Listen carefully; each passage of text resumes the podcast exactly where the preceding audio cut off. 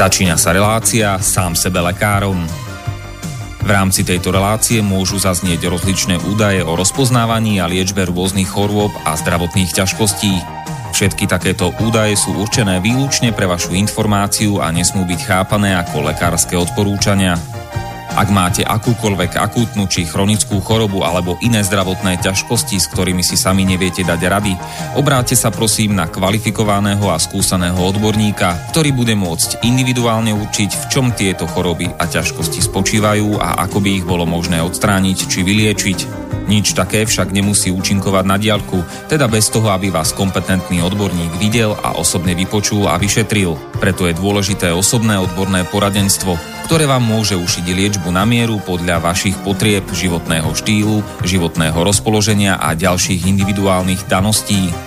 Nie je však v silách ani moderátora, ani hostí tejto relácie predvídať všetky okolnosti, ktoré by mohli konkrétne vo vašom prípade nastať a vyčerpávajúcim spôsobom ich v rámci relácie popísať. Zároveň moderátor a hostia tejto relácie nemajú nejakú kontrolu nad tým, či budú ich slová presne zapamätané, správne pochopené a bezchybne uplatnené. Zároveň vôbec netušia, kto všetko túto reláciu bude počúvať a teda nemajú nejakú možnosť individuálne podľa potreby zasiahnuť a diagnostiku či liečbu vhodne upraviť. Zároveň sa lekárska veda prudko vyvíja a každý týždeň sú zverejňované nové a nové vedecké štúdie, z ktorých niektoré prinášajú úplne zásadné nové poznatky, rozširujúce ľudské poznanie alebo vyvracajúce doteraz prevládajúce domienky.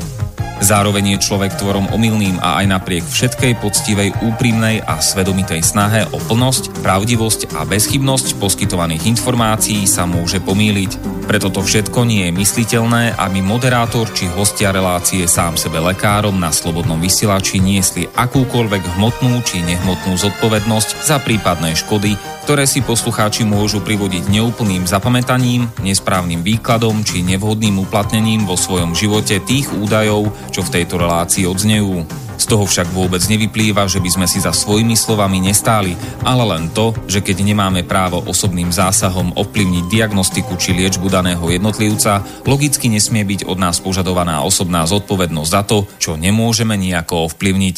Počúvate Slobodný vysielač. Pekný večer, milé poslucháčky, vážni poslucháči, vítajte v relácii sám sebe lekárom číslo 176.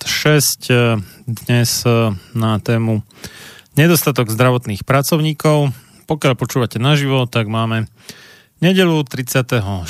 teda júna alebo lipňa alebo června roku pána 2019 a všetko dobré prajeme k meninám na Slovensku dnes večer všetkým Melániam, Vlastiborom, Vlastimírom, Šárkam, Vlastimíram a už o niekoľko hodín, teda zajtra, v pondelok 1.7.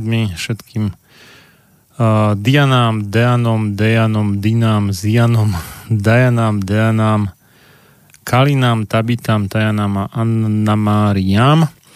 No a do Česka vše dobré k svátku, dnes večer všem šárkám a zítra všem Jaroslavám. Uh, hosťom našej dnešnej relácie večernej je uh, na Slobodnom vysielači teda viackrát, ale v relácii sám sebe lekárom po 8 krát uh, inžinier Pavol Škara. Dobrý večer, prajem. Dobrý večer toto horúce, horúce, leto zdravím poslucháčov. Tak, tak, leto vrchol ešte ani poradne nezačalo. Dúfam, že to nebude e, horšie teda, alebo teplejšie, než už stihlo byť. Tak, nám tu trošku chýba klíma, ale dúfam, že budú štedre 2% zdane tento rok a že sa jej dožijeme niekedy v priebehu následujúceho mesiaca až dvoch. Ale tak nejak sa prepotíme dnešným večerom snať. Dobre, no vlastne budeme pokračovať e, v načatej téme. E, dokončíme ten štrajk sestier, to už bude krátko a potom e, bude nasledovať e, taká obsiahlejšia téma nedostatok zdravotníckých pracovníkov, všeobecne teda aj zdravotných sestier a lekárov. Ja som e, pôvodne e, chcel sa dosť striktne držať vždy tej témy, ktorú mám v pláne, ale mm, prišla taká neočakovaná udalosť, totižto na slobodnom vysielači odznela relácia konšpiračný byt číslo 92, to bolo, to bolo 26. 26. 26. Áno, čiže pred, pred desiatými dňami, no. Hm. Áno. A e, v podstate táto, táto relácia sa tiež venovala zdravotníctvu, hlavne dalo by sa povedať obetiam e, pochybení e, zdravotníckých pracovníkov, alebo teda najmä lekárov, alebo problému pozostalých týchto obetí, lebo vo väčšine prípadov tam išlo o mamičky detí, ja neviem, od nula po koľko rokov, plus niektoré obete boli už dospelí ľudia. Pán Bavolár zavolal do relácie alebo volal do relácie mnohých zast- alebo zástupcov mnohých inštitúcií, ktoré by sa mohli k tomu vyjadriť. Jednak úrad pre dohľad na zdravotnou starostlivosťou, potom myslím z poistovne tam volá ľudí. Jediný, kto prišiel, bol doktor Lipták, no a, a prišla tam z tých e, poškodených, tak by som to nazval, e, hosťov pani Mravíková, Jana Mravíková, ktorej, ktorej vlastne e, nesprávnou, nesprávnym postupom alebo nedostatočným zdravotníckým postupom bola zavinená smrť partnera alebo manžela. No a ja keď som si vypočul túto reláciu, musím sa priznať, že teda musel som sa dozovládať. Uh, kto ju nepočul, nech si ju vypočuje. Ja teraz uh, dám, dám ja teda nejaké ukážky z toho, aby som to trošku okomentoval. Mm-hmm. Hneď hneď e, ďalší deň som písal blog, svoj názor na celú túto reláciu, alebo hlavne teda na vystupovanie doktora Liptáka.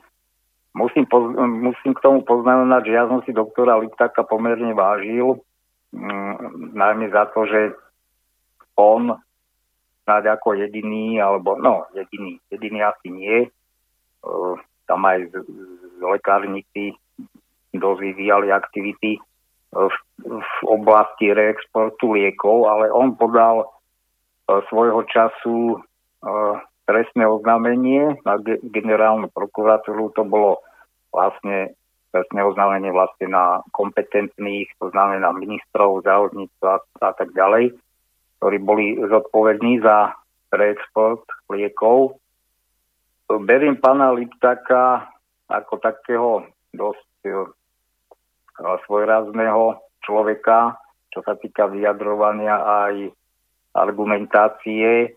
Niekedy, vždycky tá moja, alebo vždycky, mm, niekedy tá moja reakcia je dosť taká, že mm, jak by som to povedal, že ma to proste vydráždí. E, spätne sa snažím e, nejako dostať do jeho hlavy a do jeho spôsobu vyjadrovania aby som zase nebol taký subjektívny, pretože on má taký, by som povedal, veľmi prostoreký prejav, akože ja si moc nevážim tie slova, ale v tomto prípade sa mi nepodarilo ten môj, ten môj negatívny pocit akože vymazať. No a teda poďme k tomu, čo tam odznelo.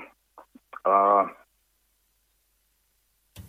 Môžeme si dať, môžeme si dať tú ukážku číslo 1. No, jasné, dám. Ja len ešte spomeniem ten blog, čo ste spomínali, to vlastne na stránke citizen.blog.pravda.sk pod názvom Lekári a pacienti spojme sa z 26.6.2019. Kto by si to chcel prečítať? A ja teda pustím prvú ukážku z tej relácie. To znamená, že ja si myslím, že to je len táto pani doktorka, ktorá takto sa prejavuje a môže byť, že je maximálne už e, sklamaná a preťažená a frustrovaná z toho, čo musela celý život a poviem vám, robiť. A poviem vám o ďalších mamičkách. Poviem vám o mamičke, ktorá sa nemohla rozlúčiť so svojou jedinou dcerou jedinou dcerou, pretože jej 8 hodín po jej smrti zavolali, že dieťa má v pitevni. Poviem o mamičke, ktorej dieťa zomieralo na rukách a oni tvrdili, že je všetko v poriadku. Tak možno, že to ne, neodhadli správne, no? hej? Čiže, viete, to je tak, že to sú, sú Vy také... Že dieťa je mŕtve, pán doktor. No ja neviem, ja, ja možno, že, že by som to tiež neodhadol. Čiže, no. čiže jednoducho lekár je len odtiaľ potiaľ uh, naplnený energiou a keď je nejakým spôsobom nadmerne uh, unavený, vyčerpaný, uh, tak jednoducho sa dopúšťa chýb. Tak zhodneme sa na tom, že lekár okrem toho, že musí splňať odborné predpoklady, musí splňať ďalšom významnom ľudské predpoklady. Určite, však aj Takže... takí ľudia idú na tú medicínu, čiže na medicínu dneska nejdu takí, ktorí... A určite všetci takí tam idú a určite sú vyprodukovaní všetci takí lekári a lekárky? No tak pravdepodobne, lebo toto povolanie neprináša nejaké veľké uspokojenie, e, nejaké finančné, hej? To znamená, že, že no. iba to ľudské, hej? To znamená, že no, kto by tam asi išiel, tak idú tam predovšetkým tí, ktorí chcú ľuďom pomáhať. No, takže k tomuto. E, mňa vždycky, ja si všímam v akomkoľvek, či písanom alebo slovnom prejave, či u politikov alebo u kohokoľvek, e, to, či tie jeho názory sú konzistentné. Musím, musím povedať, u pána Liptaka na jednej strane e, hovorí, že e, za lekárov väčšinou idú študovať ľudia, ktorí chcú v prvom rade pomáhať pacientom, že im nezáleží na toľko na peniazoch. E, pán doktor Lipták má aj vlastný blog na pravde, tak ako mám aj ja a Uh, tuto budem citovať z jeho nedávneho článku, ktorý tam dal 11. decembra 2018, aby som to dal ale do kontextu. Uh, v, na sklonku roku 2018 totižto Všeobecná zdravotná poisťovňa napriek tomu, že ubehol, ja neviem, necelý rok od od plánu, kedy sa teda, to, to sme rozoberali v niektorých reláciách, čo tá všeobecná zdravotná poistenia stvárala. Čiže e, prešla oddlžovaním opäť z našich peňazí a čiže už bola v dobrej e, finančnej kondícii, mala zísť, ja neviem, v tom 2018 tuším 35 miliónov, bola v zisku a čo sa ale stalo na konci roka 2018? Znížila e, kapitačné platby všeobecným lekárom.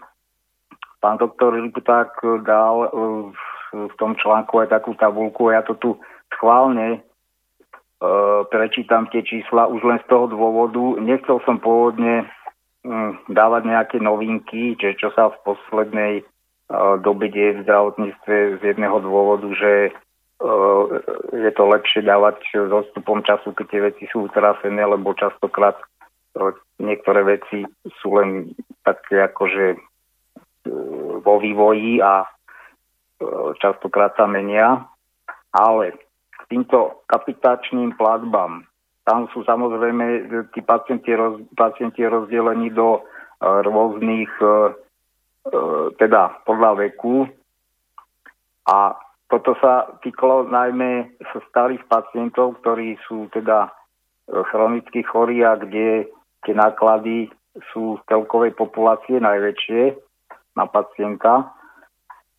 A keď si to pozrieme, tak e, dôvera, čo je zaujímavé, lebo aj Peter z námestova stále o tej pente, akože zisky poisťovný a tak ďalej, tak poďme teda na tie čísla. Uh, skupina pacientov od 53 rokov do 57 uh, dôvera ponúkala vtedy, čiže to, lebo to sa každý rok akože uzatvárajú zmluvy, tak ponúkala na túto skupinu pacientov 4,88 maximum, Unión 4,33 a všeobecná 3,44 eur. Všeobecná vlastne o 41% menej. Potom ďalšia, ďalšia skupina od 57 rokov do 61, tam už oni postupne stúpajú tým vekom tie kapitácie, takže dôvera 5,12 eur, Unión iba 4,33 a všeobecná 3,55 eur, e, čiže o 44% menej. Nebudem čítať všetky tie vekové skupiny, ale keď ideme smerom akože k vyššiemu veku, uh, tak tie kapitácie stúpajú, takže pri tej dôvere to ide postupne, to je tuším po 5 rokov alebo po 4 roky tie vekové skupiny. Čiže 507, 526 až keď pôjdeme nad 85 rokov, tá kapitácia je 6,28 za pacienta. Unión má proti ním 5,72 a všeobecná iba 4,43 približne od 40 až, o 40 až 50 e, ponúkala Všeobecná zdravotná poisťovňa všeobecným lekárom menej ako, ako platili tie, no naj, najmä poisťovňa dôvera alebo Unión o niečo menej. E, prečo to spomínam? Toto, toto sa dialo na sklonku roku 2018. E, pacienti alebo poistenci všeobecnej poisťovne boli dosť nepokojní, pretože to vypadalo tak, že zasi budú musieť niečo u všeobecných lekárov doplácať. E, doktor Lipták e, tam aj vyvíjal iniciatívu. E, bol jeden z malého množstva, ktorí nepodpísali tieto zmluvy. Bohužiaľ, ako to býva, všeobecne, to nie len na Slovensku, ale tá močiaca väčšina to podpísala lekárov a nakoniec kapituloval aj doktor Lipták. Ale teraz poďme k tomu, čo, na, e, čo napísal vo svojom článku ohľadne tohto. V podstate to bolo zhodnotenie roku 2018, takže tu píše najvýznamnejšie pozitíva. Máme konečne prvý vyrovnaný rozpočet, štátu sa ekonomicky mimoriadne darí, poslanci si pridali po tisíc eur mesačne a poisto, všeobecná poistovňa avizuje tento rok, rok zisk už nie iba 70, ale až 110 miliónov. E, toľko v krátkosti sa oplatí napísať o pozitívach v štáte, ale či to pocítia pacienti. A teraz tie negatíva je tam toho viac, ale naj, najzaujímavejší bod a teraz v kontexte e, toho, čo sa tu bavíme, ako on tvrdí, že e, za lekárov idú študovať ľudia, ktorým nezáleží na platoch. Takže poďme na to. Umyselná likvidácia ambulantného sektora, to už píše doktor Liták.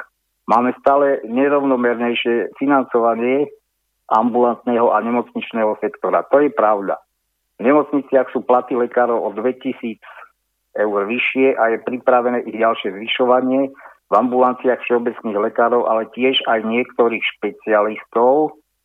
A teraz počúvajme, zvýši lekárovi po zabezpečení prevádzky ambulancie menej ako tisíc eur mesačne. No a už sme, už sme tu pri tých peniazoch a pri tých e, sumách a reláciách, e, ktoré všeobecne lekári očakávajú od svojho povolania, pretože keď tu to je asi prvýkrát, čo im na takúto hranicu aj to je veľmi individuálne, uh, klesli tie príjmy, čiže tým, ako tá všeobecná zdravotná poisťovňa im okresala tie kapitácie, tak až teraz po 30 rokoch pocitili to, čo tu bežne ľudia 30 rokov zažívali.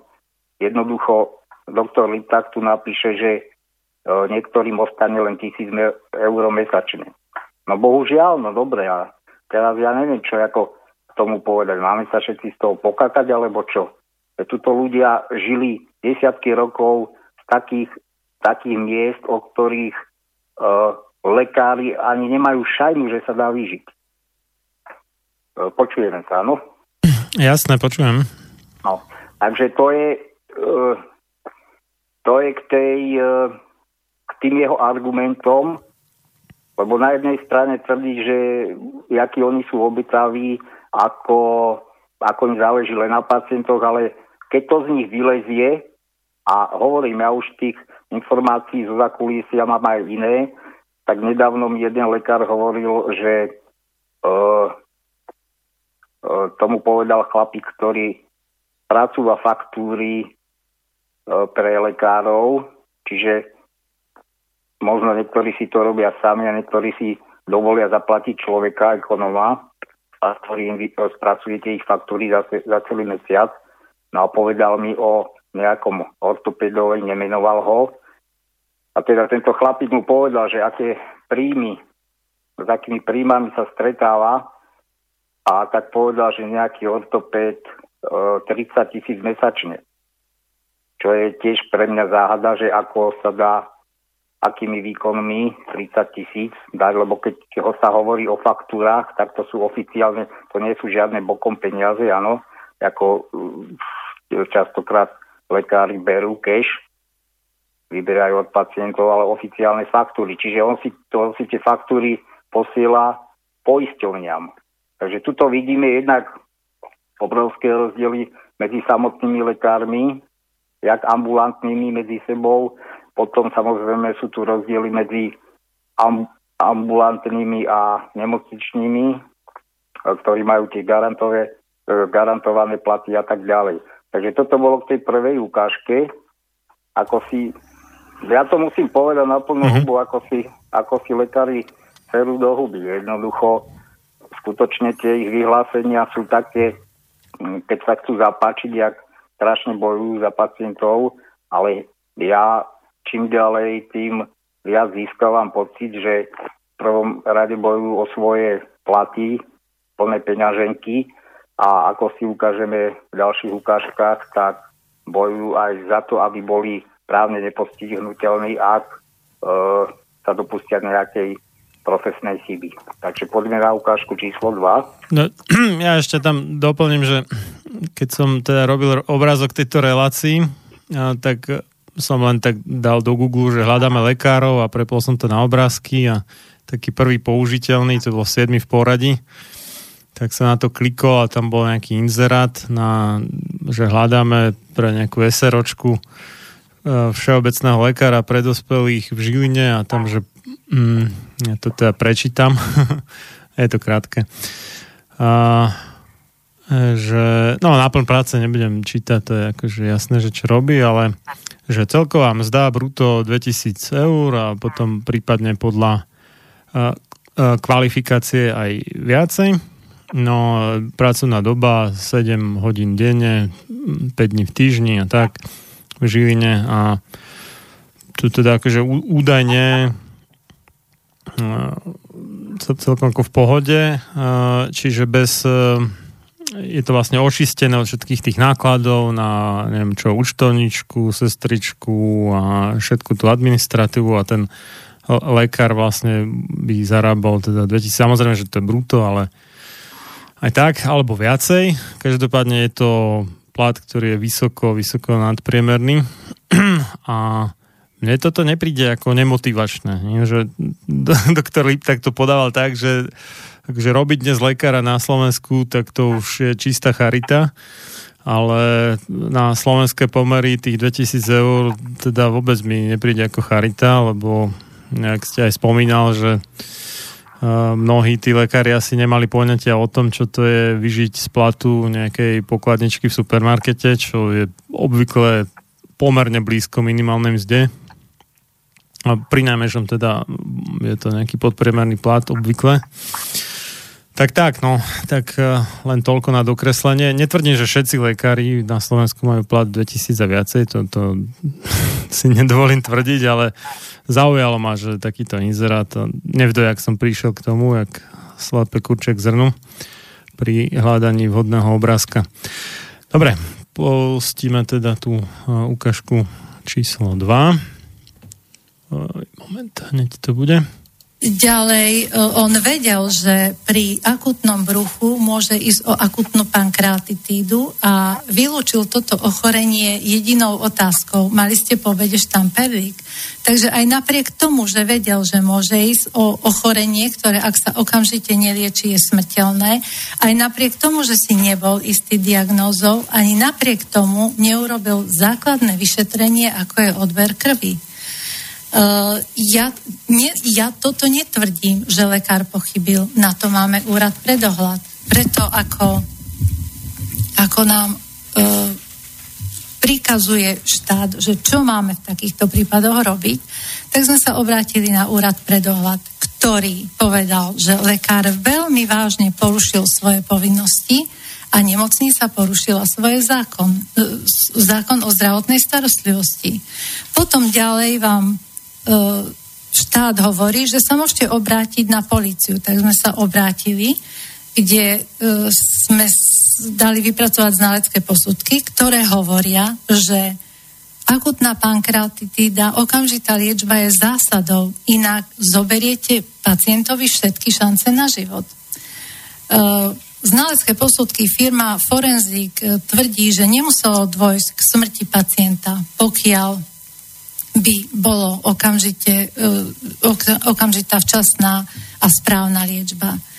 A záver je taký, že áno, pochybenie bolo veľmi vážneho charakteru. Áno, pacientovi zobrali všetky šance na život, ale je to v poriadku, pretože možno by pacient aj napriek správnej a včasnej liečbe zomrel.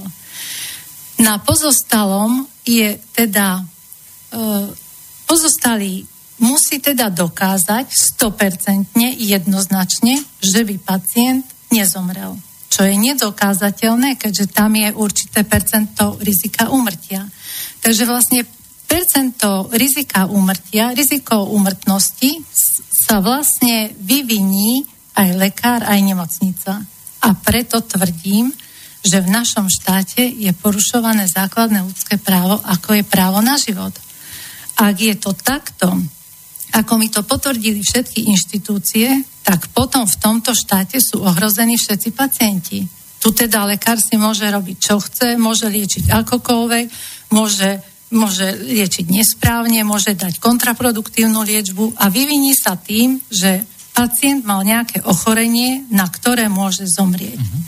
To je to je nonsens. To je, ale to si musíte uvedať, to je z vašeho pohľadu, ale z môjho pohľadu ako lekára, je to úplne normálne, pretože vy si musíte uvedomiť, že aj v zahraničí to tak je. Lekár je taký istý človek ako všetci ostatní ľudia, um, robí chyby a keď urobí lekár chybu, tak to neznamená, že je zlý lekár, lebo, lebo, lebo aj dobrý lekár robí chyby, hej. A to znamená, že tu je dôležité si uvedomiť, v zahraničí to tak hodnotia, že keď lekár urobí nejakú chybu, napríklad, že nezobere odbery u takéhoto brucha, tak e, môže prvý raz urobiť chybu, ale dôležité je, aby sa urobilo poučenie, aby sa mu to nestalo opakovane.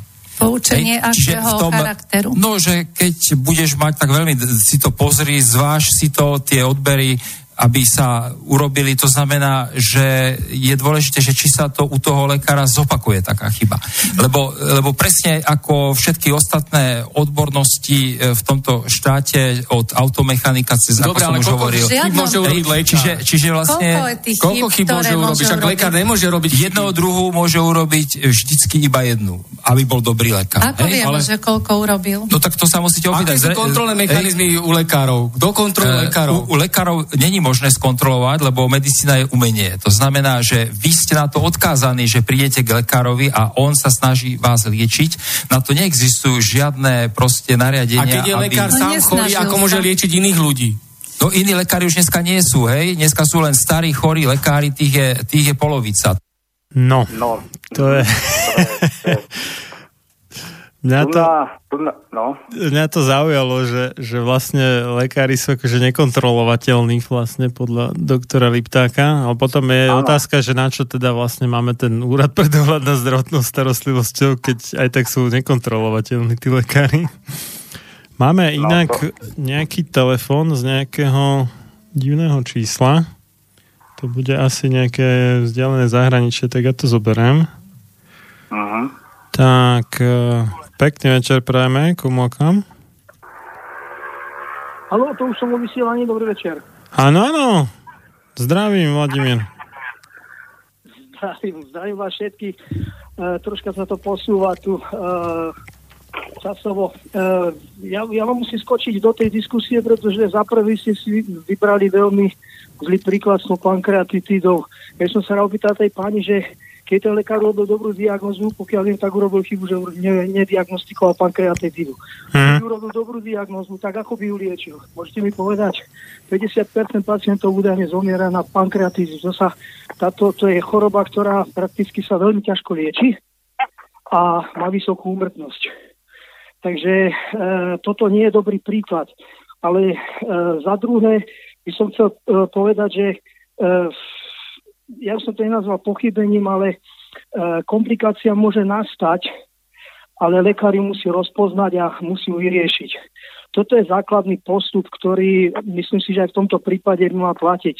A vyčítať e, doktorovi, že neurobil e, nejaké, e, nejaké odbery, nemyslím, že to 100% je správne, aj keď to je chyba teda, ale nesúhlasím s tým pánom, že doktor môže urobiť jednu chybu a potom už nesmie. To nie je pravda. Doktor musí vedieť reagovať v danej situácii. Na to musí byť profesionál a za to musí byť on profesionálne a aj jeho zamestnávateľ zodpovedný. Na to by mal byť zákon. A keby sa to začalo uplatňovať na Slovensku, e, v záujme teda zvýšenia zodpovednosti aj doktorov, aj zamestnávateľov, teda nemocníc, vtedy si myslím, že by sme z toho profitovali, že by ste teda z toho profitovali všetci na Slovensku. Ďakujem, Mariana, prajem pekný večer. No, po, počkať ešte. tam, tam je ten vtip, že uh, ako, no, no nič, zložil.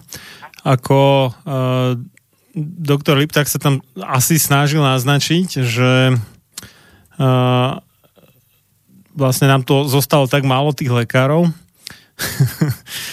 že keby sme ešte, ešte pritvrdili tie podmienky, tak už nebude vôbec mať kto liečiť. Aspoň tak, taký mám dojem. A, a v záujme toho, aby ešte zostali aspoň tí, tých málo, čo tu je, tak vlastne nebudeme požadovať po nich žiadnu zodpovednosť. Tak, tak mi to prišlo v dôsledku, keď on to priamo takto nepovedal, ale mal som z toho taký dojem. Áno, áno, ten, ten záver bol taký, tej ukážky, s poslucháčom, čo volal, ja súhlasím, úplne súhlasím a myslím si, že, že tak by to aj malo vypadať, lebo hovorím, že um, doktor Lipták mi prípada, aké by nemal žiadne právne povedomie, absolútne. Nie len ohľadne e, zdravotníctva a e, čo sú, jak by ja nevedel, nepoznal, čo sú povinnosti zdravotníckých pracovníkov, práva, ďalej práva pacientov a povinnosti pacientov, ale aj všeobecne, lebo e, keď potom bude porovnávať e, s inými občanmi alebo profesiálmi, to sú tiež doslova také názory, jak v kuchyne niekde. To si môžeme tak doma rozprávať v kuchyni, ale akože profesionál, ktorý uh, už sa rozhodol vystupovať, teda ohľadne tejto témy, tak mohol, si, mohol sa oboznámiť aspoň s tými prípadmi alebo s niektorými, pretože mi to celé prípadalo, že to len tak z brucha alebo od pasu teda strieľa nejaké názory. Hej, hej, on, on o tých prípadoch nevedel nič, podľa mňa, aspoň tiež no, som mal áno. ten dojem s ním, ale máme teda ďalší telefón, takže uh-huh. pekný večer prajeme, komu kam? Prajeme ja dobrý večer. Halo. No, po, počujeme vás, nech sa no. páči, môžete hovoriť. Áno. No, ten pán predo mnou bol, spomínal jednu situáciu, ktorú ste si s tou pankratitidou e, vraj nevybrali ako vhodný príklad.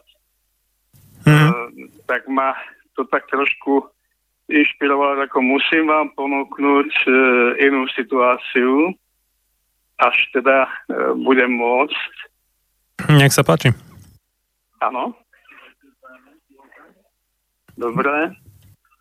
No, pochopiteľne pozdravujem vás e, do štúdia. E, pozdravujem aj toho pána Škáru, neúnavného. Ďakujeme. E,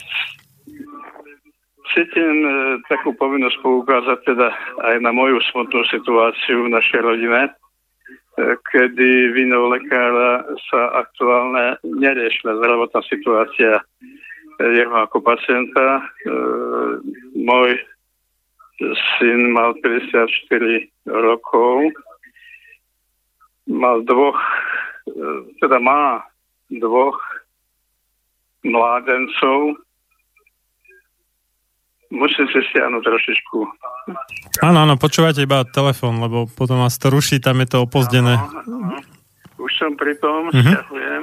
Takú povinnosť poukázať teda aj na moju smutnú situáciu na No, dobre, nech sa už páči. Som to, už som to stiahol úplne. No, e, títo synovia študujú konkrétne teda obidvaja na vysokých školách. Mm-hmm. No ale dotknutý lekár, bol to lekár prvého kontaktu, e, čo bol môj syn u ňoho, tak pri mojej návštevi potom v jeho ambulancii dva týždne po úmrtí môjho syna mal stále u seba zdravotné podklady. Nešlo mi to do hlavy, to znamená ako zdravotný záznam mm-hmm. ktoré mu poskytla, e, poskytlo neurologické oddelenie nemocnice, e, čo sa mi zdá e, nie je dobre ošetrené, pretože k týmto údajom toho záznamu by sa už nemal nejaký ďalší lekár dostávať. Uvádzam to preto, lebo konkrétne tento lekár mu aktuálne nezabezpečí potrebnú liečbu dokumentácia sa dostala do jeho rúk, takže nastalo doplnenie údajov. Pri mojej návšteve UNHO uviedol napríklad tlak 180 e, na 120 mm rtuťového stĺpca a puls 102. Potom vraj nameral e, on sám, lebo predtým to mala asi sestra namerať. Nameral on sám tlak e, po podaní magnézia 170 na 110 mm rtuťového stĺpca a puls bol stále 102 až 105. No a toto som u ňoho, pokiaľ som bol u ňoho spochybnil, e, pretože jeho manželka, ktorá mala v ruke e, manželov zdravotný záznam, uvádzala iba ten prvý tlak, tých 185 na 120. No nakoniec som povedal, že dobré, ale že prečo ho s takýmto tlakom e, poslal domov odpovedal, že no, pochybil som, lebo som si myslel, že jeho organizmus to zvládne. No a nakoniec e, potom pri čítaní údajov o výsledku prešetrenia podnetu, ktorý som ja dal od úradu pre dohľad nad e, zdravotnou starostlivosťou, sa potom potvrdilo to, čo som predpokladal, e, ako ďalšie opakovanie merania tlaku tam bolo uvedené už ako tretie pochopiteľne opäť 170 na 110, ale puls už 90. No a úplnou fackou pre mňa bolo potom to, že ešte uviedol aj tlak 140 na 90, pri pulze 80 za minútu, e, čo som pokladal už za vyložené excelentný podvod e, za účelom zmiernenia následkov toho svojho konania, čím tento lekár u mňa stratil akúkoľvek možnosť pôsobiť ako všeobecný lekár. Myslím, že ho tak aj vyhodnotia. Pravdou je, že všeobecný lekár už aj vzhľadom na početné hematómy na hornej časti tela a krvácanie z nosa eh, predpísal mu rôzne vyšetrenia. No lenže tie vyšetrenia boli na pondelok a on bol u neho v piatok. Uh-huh. A ešte v ten deň večer ho odviezla záchranná služba do nemocnice vo veľmi ťažkom stave, prakticky bezvedomý už, kde zomrel eh, hned krátko po polnoci na krvácanie do mozgu. No na moju otázku, keď som sa ho na to pýtal, prečo mu nebola zobratá vzorka krvi, odpovedal, že nebol nalačno. Eh, pochopiteľne, že som mu hneď oponoval, že syn bol veľmi zodpovedný a určite by nebol prišiel na lačno, ale že aj keby nebol na lačno, že predsa všetky údaje nie sú e, ovplyvnené e, tým jedlom. No a pochopiteľne súhlasil. No celkové toto bola hrozná tragédia v rodine. E, považujem to za ja sa považujem za medicínskeho lajka, ale tak hrubú chybu, ako teda dokonca chyby, ako on by som hádam neurobil. V tomto smeru ma ešte napadá, že lekári majú ako si veľa zoskupení na rôzne riešenia. Lekárske odborné združenie, ja neviem, združenie všeobecných lekárov dokonca majú komoru lekárskú, súkromní lekári majú nejakú asociáciu. Tak som uvažoval nad tým, že by bolo vhodné vytvoriť združenie, ktoré by riešilo výlučné vzťah lekára k serióznemu pacientovi, e, učilo vlastne trpezlivosti, súcitnosti, mravnosti, svedomitosti, zodpovednosti, pokore dokonca. E, v tomto prípade ma napadá e, jedna taká záležitosť komunikácie primára so svojím lekárom, ktorí si umývali ruky pred operáciou a ten pán primár sa pýta toho lekára mladého, že čo je tak najdôležitejšie pri prístupe k takému operačnému zákroku. A pochopiteľe, keď si umývali ruky, tak on povedal, že čistota. A hovorí, veru absolútne nie. Pokora. Pokora pred tým, čo človek robí, treba mať veľkú pokoru a vôbec v živote. Takže to ma napadlo v súvislosti e, s tou pokorou. Mm-hmm. Až e, by som ešte mohol, ja by som len e, Nech sa páči. vám prečítal záver z tej situácie, ktorú som podal úradu pre dohľad nad zdravotnou starostlivosťou. Môžem? Áno, nech sa páči. Iba záver, áno. Mm-hmm. V prípade doteraz zdravého človeka na nič neliečeného, neužívajúceho žiadne lieky, je pri prítomnosti krvných podliatín netraumatického pôvodu vždy nutné predpokladať hľadať závažnú poruchu zráženia krvi.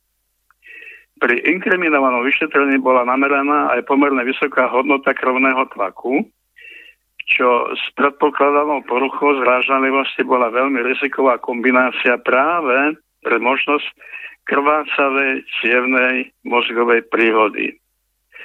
Váš syn sa dostavil do ambulancie ráno, aj keď nebol malačno, bolo potrebné realizovať aspoň niektoré základné laboratórne vyšetrenia.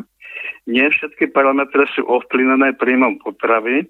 Pre aspoň orientačnú predstavu o aktuálnom stave pacienta. Bolo potrebné poznať krvný obraz, základné parametre zrážania krvi, môže možné vyšetriť na prítomnosť krvi okamžite priamo v ambulancii. Odber krvi s odstupom troch dní, tu sa ako jednalo od piatku do pondelka, lebo bol piatok u ňoho, úrad považuje za časovo nedostatočný. Pri rozsiahlejších krvásových prejavoch býva prítomná anémia, o čom svedčil, e, svedčila aj zrýchlená akcia srdca, tej nebola venovaná žiadna diferenciálna e, diagnostická pozornosť.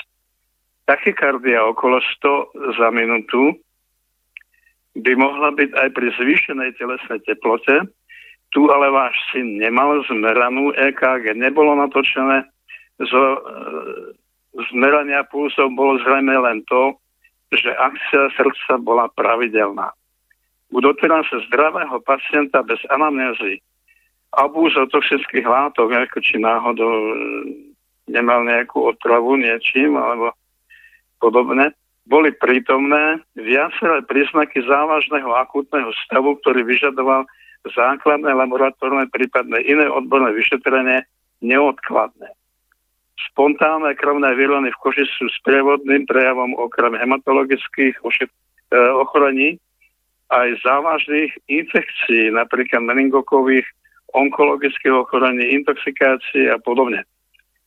Ak nie je možnosť cito laboratórnych, teda tých e, urýchlených laboratórnych vyšetrení ambulantne, je nutné pacienta odostať na vyššie prasovisko, väčšinou do nemocničného zariadenia, kde je 24 hodín možnosť komplexného vyšetrenia pacienta.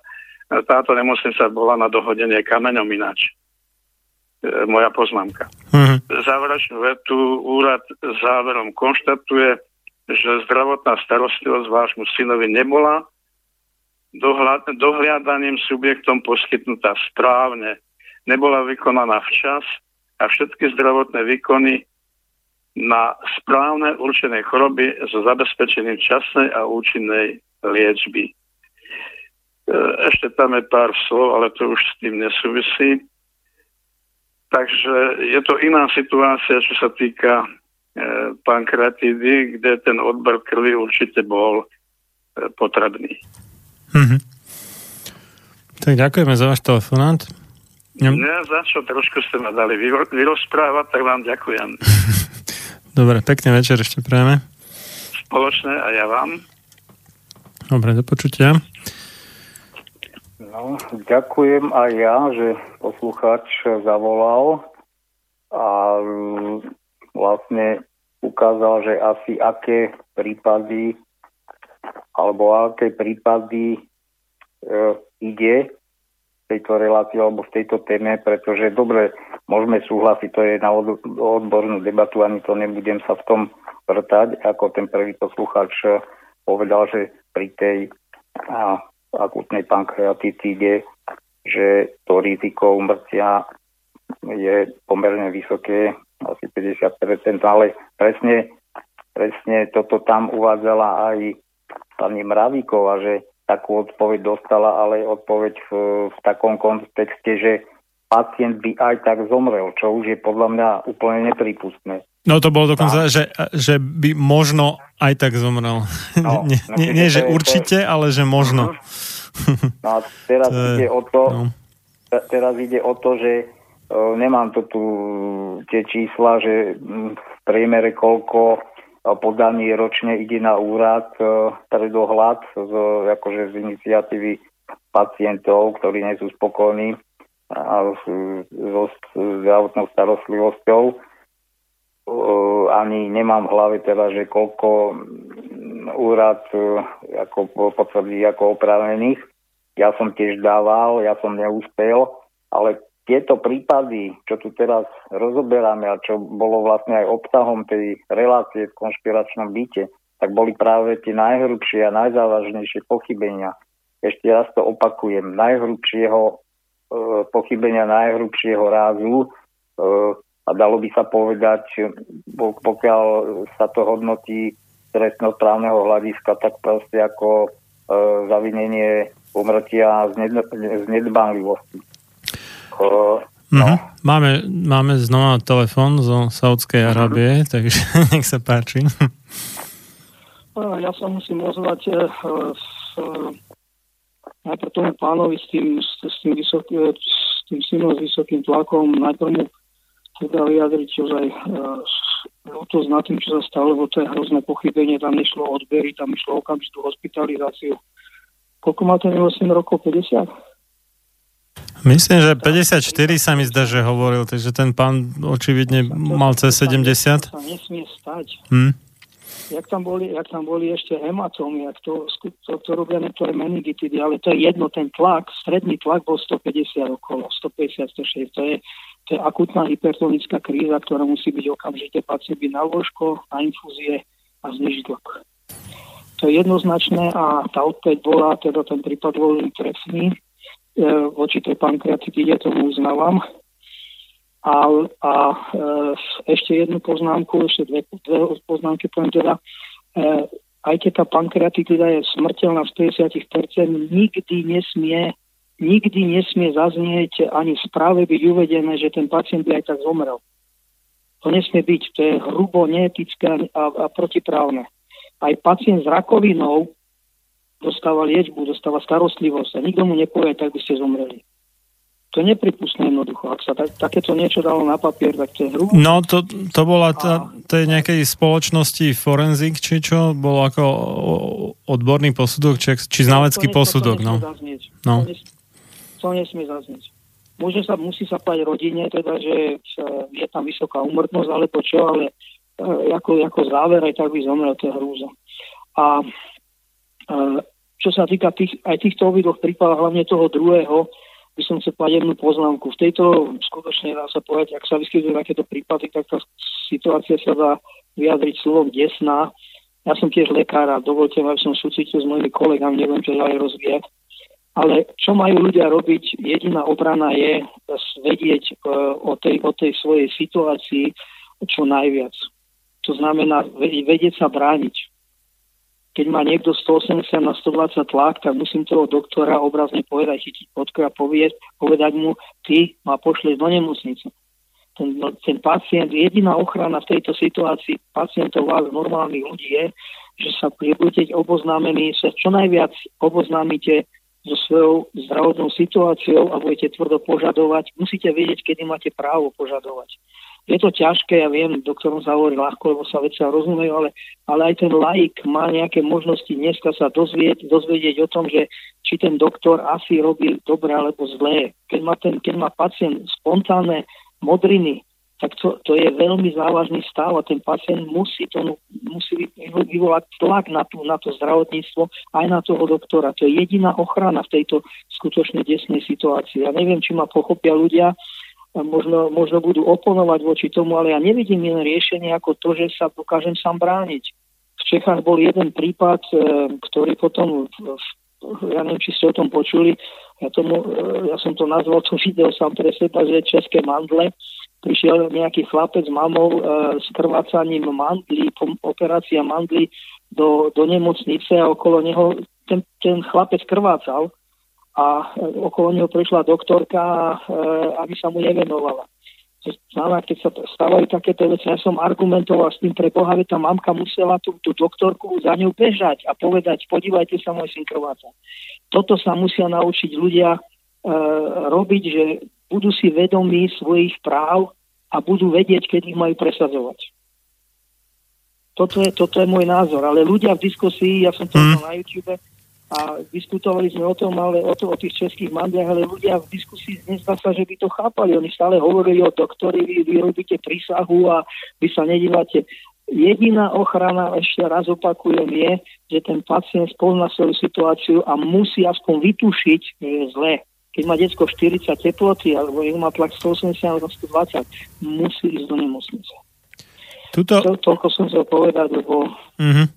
Tuto bol asi mm, ten problém, že uh, ten pán 54 ročný, ktorý teda nakoniec zomrel, uh, to zrejme mal ako, no, nechcem povedať, že z ničoho nič, lebo všetko má svoju príčinu, ale podľa toho, čo som počul vlastne z tej správy UDZS, že predtým bol zdravý a nebral nejaké reky a nemal nejaké chronické choroby, čiže ho to zrejme zaskočilo a ako asi si to možno nestihol naštudovať, alebo tak, hej, že keby má človek nejakú že chorobu už nejaký dlhší čas, alebo nejaké príznaky, tak má čas si to naštudovať, ale on zrejme teda v krátkom čase proste dostal vysoký tlak a tie podlatiny a tak a tam asi proste, no, nebolo to kedy robia, možno. To robia, niektoré, to robia niektoré streptokoky a to mm-hmm. o, o ten tlak hovorí o vysokom intrakránneho tlaku a to sú všetko odborné veci.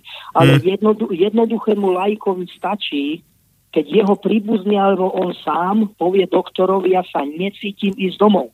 Mm-hmm. Napríklad. Nemusí byť ani, nemusí, ale povedať dok, doktorovi, doktor, nehnevajte sa, ja sa necítim, aby som išiel domov. A keď, keď bude hospital, hospitalizovaný 10 naviac a mm. dvaja z nich budú odôvodnenie, tak aj tá, to, tá frekvencia toho záchytu alebo možnosti liečby bude oveľ, ten výsledok bude lepší. Mm. Aj toto stačí lajkovi, že nájsť odvahu povedať tomu doktorovi. Mm nie, nie sa vykrúcať, alebo ten, povedať jednoducho rázny argument. Toto, by sa, toto si myslím, že treba, to je jediná ochrana, ja, ja to nevidím inak. Ináč tá tvoja pripomienka je správna, ale, ale to, to hovorím, že, že tie príznaky svedčia o tom, že tam bola nejaká asi infekcia v hlave. By môže byť, nerobili. môže byť, no. Dobre, no, dobre Ďak, ďakujeme za radu. Ešte na, na, záver, na, záver, na záver poviem skutočne mi ľúto, že také niečo nastalo. Inak, Prajme ešte pekne večer. inak našiel som v spame e, kopec tvojich e-mailov, ale okrem tvojich ešte aj šiestich ďalších poslucháčov, tak som ich popreposielal moderátorom a prípadne aj hosťom tých príslušných relácií. som tu prevetral zložku spam, takže, takže bolo tam asi 12 alebo 15 možno e-mailov nesprávne zaradených tým spam filtrom, tak dúfam, že sa to už nebude opakovať. No. Musíme držať palce, musíme držať palce slobodnému vysielaču a toto prediskutujeme pri pive. Prajem vám pekný večer na Slovensku. Do Dobre. Do počutia. Do počutia. No, No. ďakujem za telefonát. Ja len v krátkosti, lebo to by sme už za, zabehli do no, mnohých súvislostí.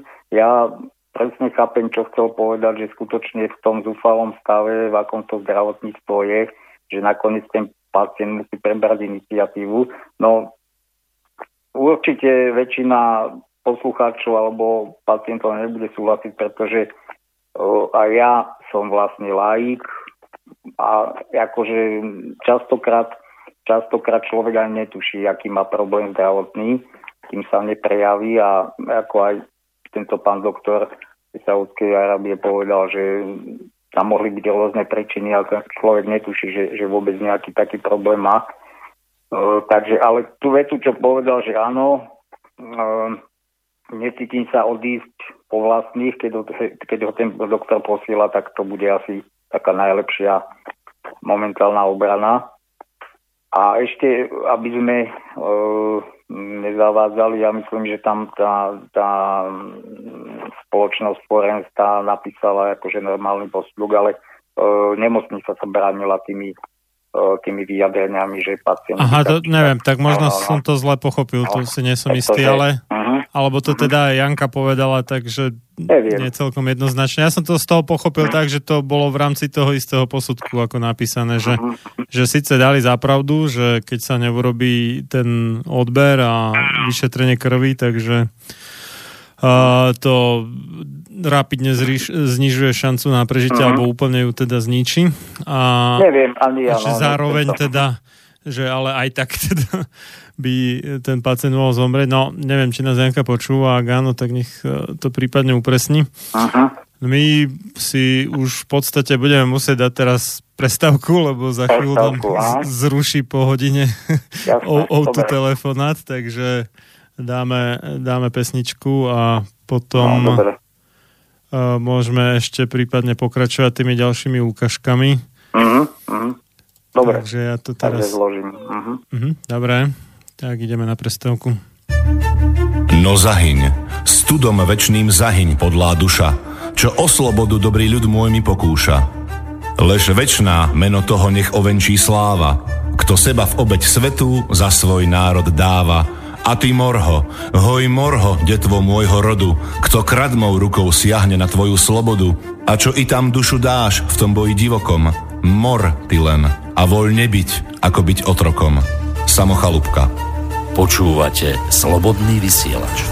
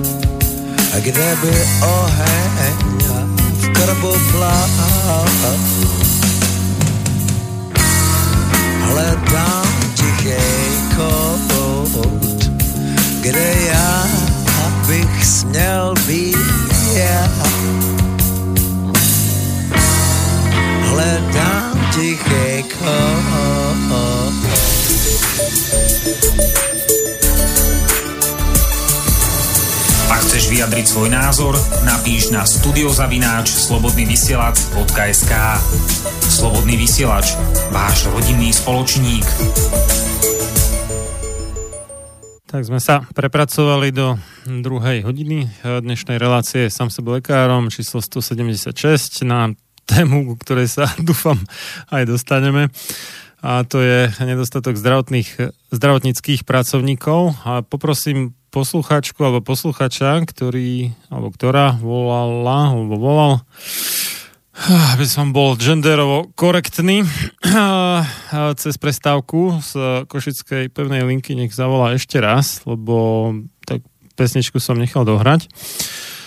No a mm, neviem, či a pustíme asi teda tú uh, ukážku uh, číslo 2. Ešte, a vidíte, som zabudol zavolať hostia znovu, tak ideme na to. A no. Tak, dobre. A zatiaľ zatiaľ teda pustíme tú ukážku z relácie Konšpiračný byt číslo 92 z 26. 2019 číslo 3. Tak ideme na to. Ak ja urobím chybu, zahodím papier a napíšem nové. Ak urobíte vy chybu, zomiera človek. Ak, urobí, ak zabudne e, robotník na stavenisku lopatu, nič sa nestane. Ak zabudne lekár zobrať pacientovi krv, zničí mu šance na život a pacient zomiera. V tom je ten veľký No, rozdiel. to je ten veľký rozdiel, ale ako z hľadiska toho ľudského, e, preto som povedal, že v zahraničí je taký úzus, že lekár môže urobiť chybu, ale iba raz, lebo keď tú istú chybu urobí druhý raz, tak vtedy sa to považuje za jeho profesionálne zlyhanie. A? Ale keď tú chybu urobí prvý raz, tak e, musí sa z tej chyby poučiť, musí proste aj celý tím ľudí, ktorí s ním pracujú, tak sa to rozoberie, že došlo k tej chybe. On získa všeobecné odpustenie od všetkých a jednoducho sa urobí, všetky opatrenia sa urobia preto, aby tú chybu nezopakoval. A tým sa vlastne vylepšuje ako keby ten... A bežný človek sa má kde dozvedieť, koľko druhá chybu robil. strana, tá druhá strana Áno. potom mŕtvý človek, mŕtvý otec. Áno, zostávajú mŕtvý človek, deti, mŕtvý otec proste jednoducho, tak rodičia. ako vy zahodíte stránku, no tak jednoducho ten život je zahodený, s tým sa nedá nič robiť, hej? Jednoducho, keď lekár urobí chybu, tak ten človek e, častokrát aj zomrie.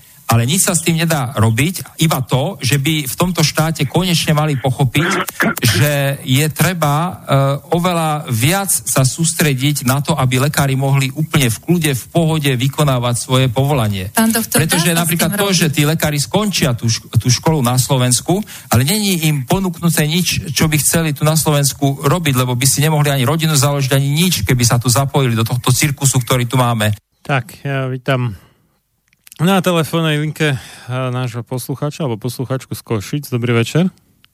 Uh, ahoj, Marian, tu je Jana. Á, teší ma, že počúvaš. Tak môžeš to prípadne Áno, vysvetliť? ma, že, že som vo vysielaní. Super. Tak volám, tak trošku chcem uh, k tomu povedať, Nech sa páči.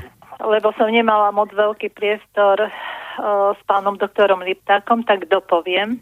Áno. Takže možno aj tým poslucháčom, že pankratitida nie je ideálny príklad. Ja si myslím, že to je tak ideálny príklad, že už viac do očí bijúci ani nemôže byť, pretože pankratitida je ochorenie, ktoré je veľmi vážne z časového hľadiska, takže tam jednoznačne išlo o, tam musí byť liečba v prvých hodinách keď e, neurobí lekár vyšetrenia a napríklad ide o chrípku alebo o menej závažné ochorenia, tak ten pacient sa nejako z toho dostane. Ak neurobi vyšetrenia a zle lieči pri takýchto ochoreniach, ktoré sú veľmi dôležité toho časového hľadiska, napríklad mozgová príhoda, alebo srdcový infarkt, alebo pankratitida, tak pacient zomiera. Takže to len k tomu poslucháčovi.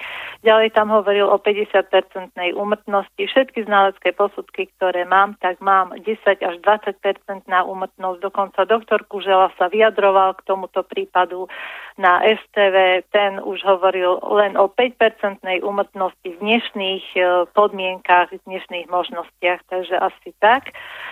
No, ďalej som chcela uh, vlastne, uh, ja, ja už nepotrebujem, aby tento lekár niesol nejakú trestnoprávnu zodpovednosť. Môj prípad je uzavretý, tento lekár je na dôchodku, neublíži nikomu, takže absolútne nepotrebujem, aby lekár bol nejako stíhaný alebo postihnutý. Ja chcem ukázať ako reprezentatívnu ukážku ohrozenia pacientov, lebo ak to je takto, tak naozaj tí pacienti sú ohrození a uh, tiež chcem poukázať, aký príklad dávame my mladým lekárom. Však, však tam lekár neurobil na pohotovosti ani, ani krv pacientovi pri akutnom bruchu, ani sa mu nestalo. Tak čo sa mne môže stať? To sa bude len nabalovať a to sa bude len umocňovať. Môj Peter je mŕtvý, moja rodina je zničená, takže mňa sa to už netýka, pretože my už sme sa zariadili, moje deti z tohto štátu odišli, budú si riešiť zdravotnú starostlivosť inde. Je to pre vás. Ja, čo sa stretávam s mamičkami detí, ja som počula také príbehy, to naozaj, ja mám paralýzu teraz, počula som ich niekoľkokrát a ja mám zimomriavky a paralýzu, čo si niektorí lekári dovolujú. A, ale nakoniec to ani nie je chyba lekárov, je to chyba v nás, lebo lekár si dovolí len to, čo mu dovolí naša spoločnosť. Takže to mm. k tomu. No a e, k tým chybám, samozrejme, že chyby sú, áno, sú a aj ja mám švagra lekára, viem, aká to je náročná práca, viem, že sa pomýliť môže, ale obhajme obhajiteľné, ale neobhajujme lajdáctvo. Vrcholné lajdáctvo z istoty nepostihnutelnosti. Vieš, že ja uh, sa k tomuto venujem asi 5 rokov. Ja som navštívila, keď povieš nejaké meno, tak neuhádneš, lebo ja som navštívila všetkých možných právnikov, ministrov a, a neviem, koho som oslovila. Ale to všetko zmietajú pod koberec, to, to ťa odpinkajú nie v našej kompetencii. Ale chcem uh, povedať, doktor Humeník, on je na medicínske právo. Le, právnik na medicínske právo. On no, ho poznám hovorí, osobne. no, No, no však jasné, však sme boli aj na no, prednášku, tam si bol, hej. tak on mi tiež hovorí, že ľudia tu prichádzajú zničení, s bolesťou, zhrození, že oni to takto nenechajú, ale postupne odpadávajú, pretože tento štát im legislatívne vy, také podmienky dá, že, že to nezvládnu. To nemôžu zvládnuť po tom všetkom, čo oni stratia toho najdrahšieho človeka a teraz štát proste im ešte hádže polena pod nohy a zaplať a zaplať si právnikov. Oni odpadávajú jeden po druhom, pretože to vidia, že, že nemajú, nemajú šancu. Ako mne povedala, ja som to už niekoľkokrát hovorila, e, právnička nemocnice, to prehráte a zničíte si zdravie. Ona vie, ona vie ten postup, že, že ten pacient sa nedopátra svojich práv, nie, proste nie je možné a oni to vedia. Táto nemocnica vie, že vážne porušila svoje povinnosti, že zobrala pacientovi všetky šance na život a ona ide ďalej. Ešte ničí, ešte ďalší, ešte manželku, ešte deti. Však my ti ukážeme, zničíme aj teba psychicky a keď nie psychicky, tak fyzicky a keď nie fyzicky, tak existenčne. To je legislatíva naša. A ja chcem, aby sa o tomto hovorilo. A myslím si, že teraz už aj tie mamičky, že už sme v takej väčšej sile, takže že niečo naozaj vybojujeme a, a drž nám palce. Asi Držím palce, určite. No.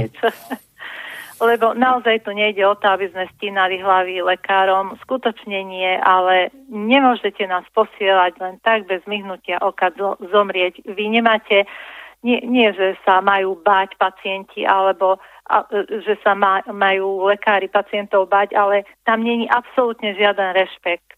To je, to je úplne, ja som bola aj v nemocnici, ja som tam nebola dve hodiny e, pri návštevných hodinách, ja som tam bola deň, noc, deň a ja som videla tých lekárov a tých lekárov. A na záver teda chcem ešte poďakovať lekárom z Ára, ktorí robili možné, nemožné, aby môjho Petra zachránili, ale po tých všetkých lajdáctvách, ktoré boli, už to nedokázali. Takže čest týmto lekárom, vážim si ich a naozaj skláňam sa pred nimi. Takže ďakujem. Mm-hmm. A ako to bolo s, tou, m, mm, s tým znaleckým posudkom? To v tom znaleckom posudku bolo priamo uvedené, že, uh, že tak či tak mohol zomrieť? Uh, to partner teda? Alebo... To, áno, tak uh, oni vždy tak, áno, bolo treba uh-huh.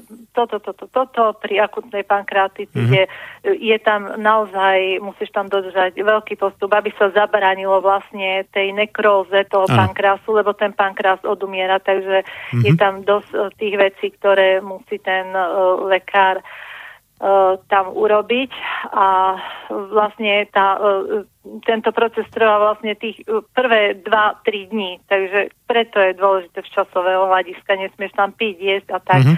Takže všetko bolo ako napísané, že naozaj tam prišlo k tomu naozaj, nemuselo dôjsť k smrti pacienta, dokonca jeden znalecký posudok mám, že jednoznačne je v príčinej súvislosti so smrťou pacienta, ale nakoniec E, naša legislatíva trestnoprávne konanie bolo uzavreté s tým, že však možno by aj pacient aj napriek tomu zomrel.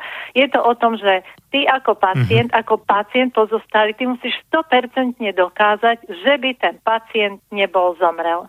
Aha, takže to, to bolo ako... Mm, to, trestné oznámenie teda oni akože zamietli s tým odôvodnením, hej, že... Hej. Aha, čiže to, to nebola súčasť nie, toho znaleckého posudku, toto vyjadrenie. To je súčasť znaleckého posudku, oni, oni ti Aha. na záver napíšu toto, že... Ale uh-huh. nedá sa 100% dokázať, uh-huh. so 100% istotou uh-huh. vylúčiť, či by pacient nebol zomrel. A my sme teda mm-hmm. s právnikmi podali sme a oslovili sme aj Sasku, aj pani Leviovu, aj Herdu, že, že nech sa to bremeno dokazovania príčinej súvislosti prenesie na nemocnicu. veď e, nemocnica a lekár je vo veci skúsený, tak nech on dokazuje, že by pacient bol zomrel aj napriek správne poskytnutej liečbe. Vieš, nech sa to prehodí.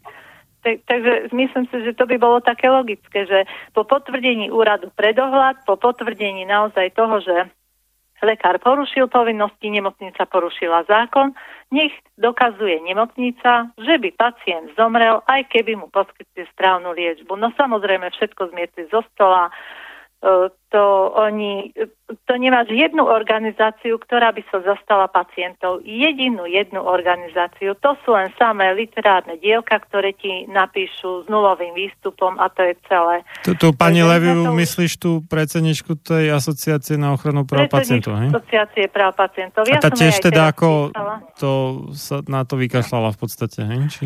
Tak to, to vidíš, to ja som to neskoro pochopila, uh-huh. mamičky zomrelých detí to pochopili skoro, uh-huh. ale poviem ti jeden príklad, keď sme mali jedno stretnutie, tak tam bolo povedané pracovníčka úradu pre dohľad. No veď viete, ako to je, ja už som to spomínala, ale spomeniem to znovu, aby sa to dostalo na verejnosť.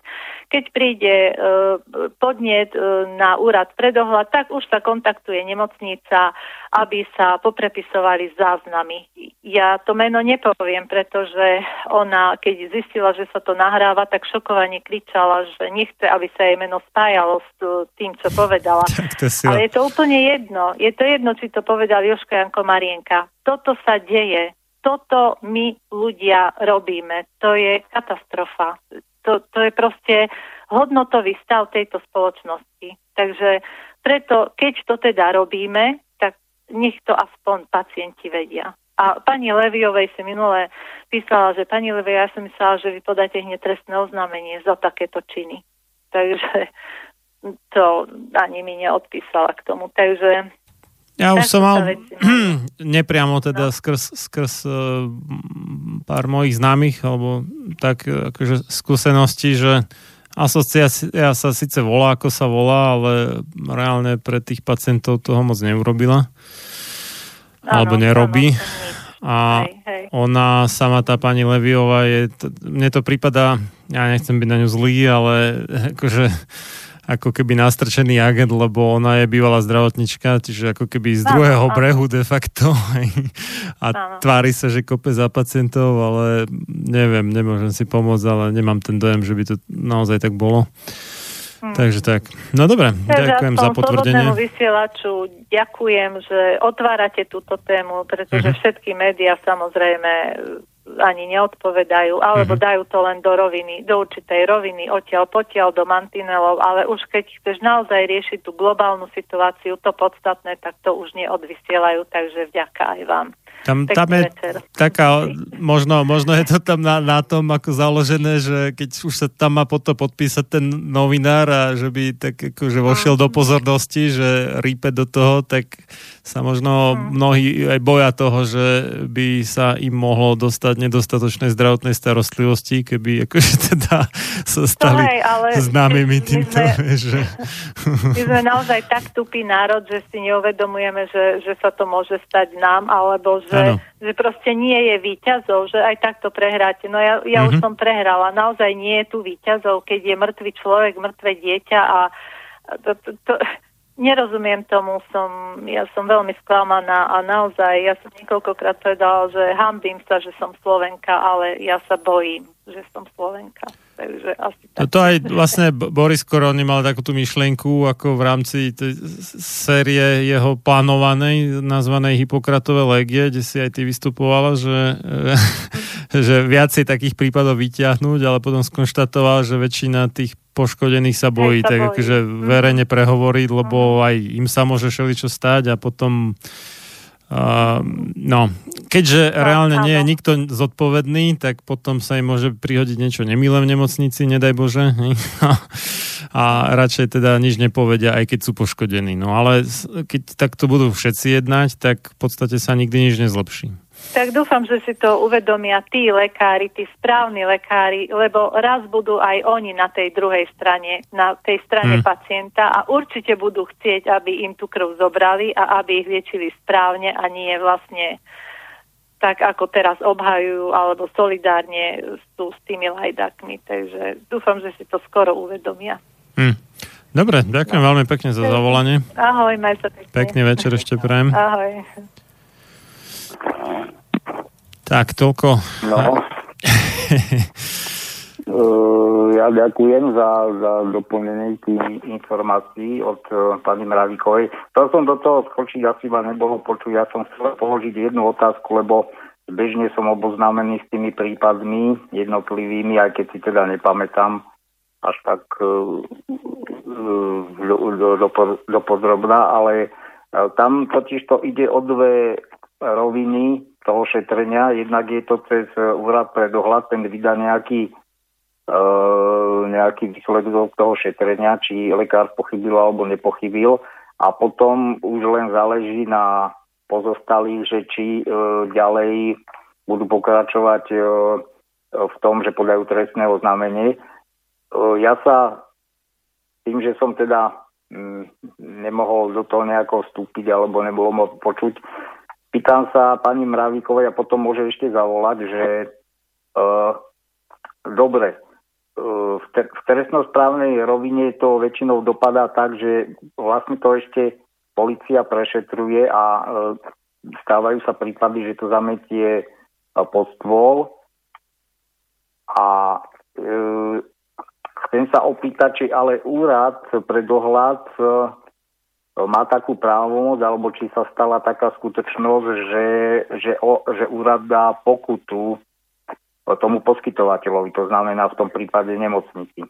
To pokiaľ pani Ravíková ešte bude počúvať, tak nech nás zavolá. To by ma zaujímalo, že ako to e, zo strany tých úradov pokračuje. Že či to ostáva len čiste na pacientovi, aby to riešil ešte v trestnoprávnej rovine, lebo tam sú dve roviny. E, trestnoprávna, pokiaľ by policia to vyšetrila tak, že stal sa trestný čin a tam potom prokurátor musí obviniť e, konkrétnu osobu a môže z toho vzniknúť e, následne teda e, e, pôjde to na súd a môže vzniknúť rozsudok, ktorý odsúdi dotyčného lekára.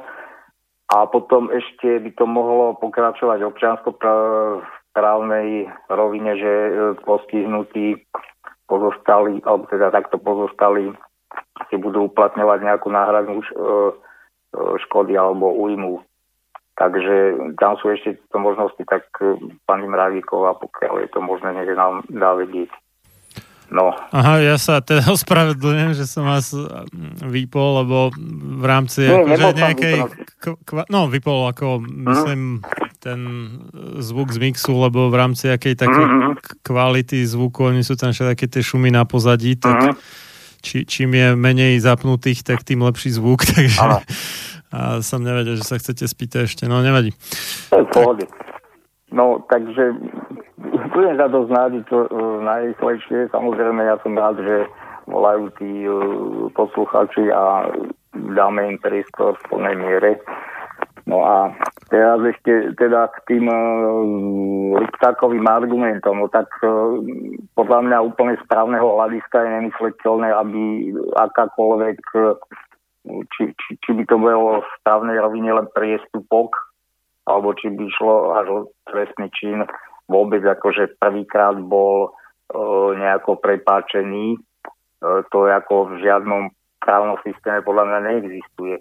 No mne, Takže... ja mám takú analogiu, že tak povedzme, že je nejaká policajná akadémia hej, a tam sa tí policajti učia, že keď, e, neviem, neuposluchne výzvu nejaký páchateľ, tak uh, majú, neviem čo, najprv vystreliť do vzduchu hej, a potom, keď ani to nezaberie, tak mu streli do nohy a, a tak. Hej, a, a a povedzme, že nejaký ten policajt urobí chybu a rovno odstrelí nejakého toho páchateľa, že ho zabije. Hej, aj keď on robil povedzme nejakú drobnú vytržnosť alebo neviem čo. Tak to a, a vlastne, že prvá chyba tohto druhu a podľa pána Liptáka by to zrejme teda malo zostať ako nepro, nepotrestané, všetci mu odpustia a vlastne ten policajt sa poučí a druhýkrát už teda bude najprv varovný výstrel a potom teda strely do nohy a už ho neodstrelí rovno. A bude to všetko v poriadku a nič sa nerieši, žiadna trestná zodpovednosť, nič. tak, takto mi to nápadlo, že asi takto nejak si to predstavuje pán doktor. Tak... No, presne tak, to je, to je jedna stránka veci, neviem odkiaľ to zobral, že, že ja neviem v Nemecku alebo kde, že to takto funguje, to ja netuším. E, ďalšie by som povedal protirečenie alebo zádrhel jeho argumentov je v tom, že tam aj padla tá otázka, len cez pána Litáka neprešiel ten hlas pána Bavolára, že ako vôbec môžeme určiť pri tom konkrétnom lekárovi, či už predtým nespravil chyby toho istého druhu. No on vlastne povedal, že no. nijak, hej?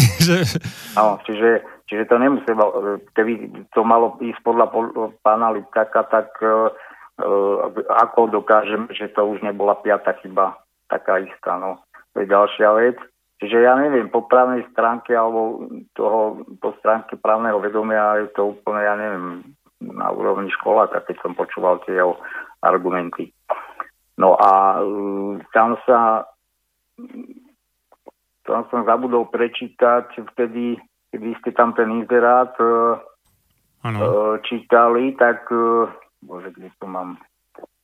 Tak náborové príspevky k, k, ponúkal svet zdravia v jednom inzeráte, uh, keď uh, hľadal lekárov do, do svojich e, nemocníc, hlavne na východnom Slovensku, kde teda malo kto je odhodlaný ísť e, vykonávať prácu, tak až 3 tisíc až 5 tisíc eurové náborové príspevky a nemôže tam dostať, nemôžu tam dostať ľudí. Takže znova sa pýtam, aké predstavy to máte, páni lekári, akože o tých platoch.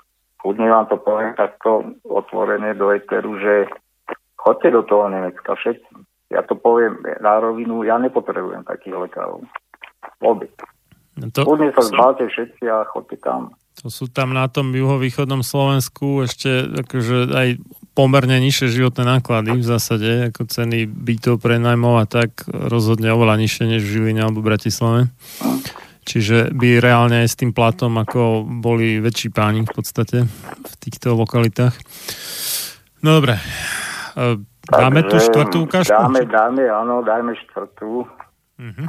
No, rýchlo to dokončíme. A ďalšia vec, e, lekári predsa štúdiu na vysokých školách, e, kde je aj odborná prax, potom majú atestácie, majú určený postup, ktorý majú dodržiavať pri svojich lekárskych úkonoch, takže tam nemajú priestor na pochybenia, buď ten dodržia postup, alebo nedodržia. Keď ho nedodržia ten postup, tak porušili svoje základné pracovné Hej. povinnosti tu by som vstúpil, lebo musím na to zareagovať zase, lebo tu e, stále ako keby rezonuje, že nejaké postupy lekári majú. Čiže treba si uvedomiť, že pokiaľ lekárov zviažeme postupmi, tak bude ešte viacej ľudí zomierať.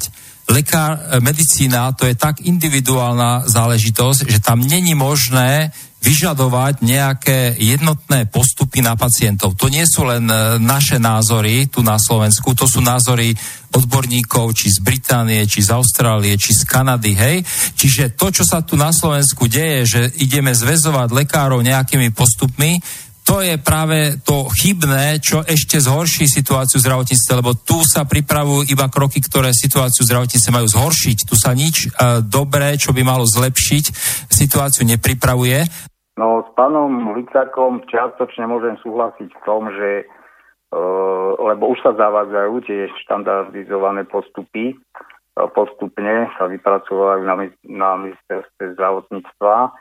Uh, ja s ním súhlasím, že áno, lekár má mať akúsi e, voľnú ruku v tom, aby e, mohol individuálne pristupovať k pacientovi, ale najprv vlastne musia tie štandardné postupy byť zachované a ešte plus k tomu by e, mal e, sa nabaliť ten individuálny prístup. Ale tu sa bohužiaľ nedejú ani tie štandardné postupy, však to vidíme vlastne na týchto prípadoch. A súhlasím s tým, že to bude e, ešte to zväčší ten alibizmus lekárov, pretože e, dáme tomu v prípadoch, že by to že by si ten pacient alebo e, ten jeho stav ozaj vy, vyžadoval nejaké individuálne postupy alebo plus e, súčinnosť viacerý, viacerých lekárov, čiže e, nejakú prácu konzília, tak veľmi pochybujem, že to bude, e, že tie štandard, štandardizované postupy budú postačovať.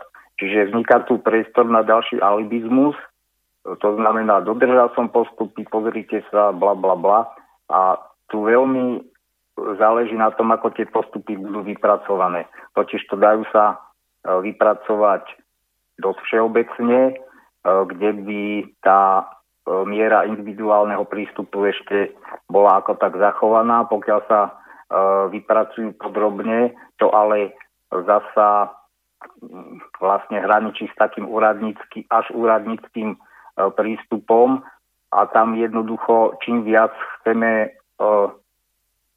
legislatívne, alebo ako to mám nazvať, postihnúť tú realitu, tak tým viac sa tie manuály zamutávajú do problémov.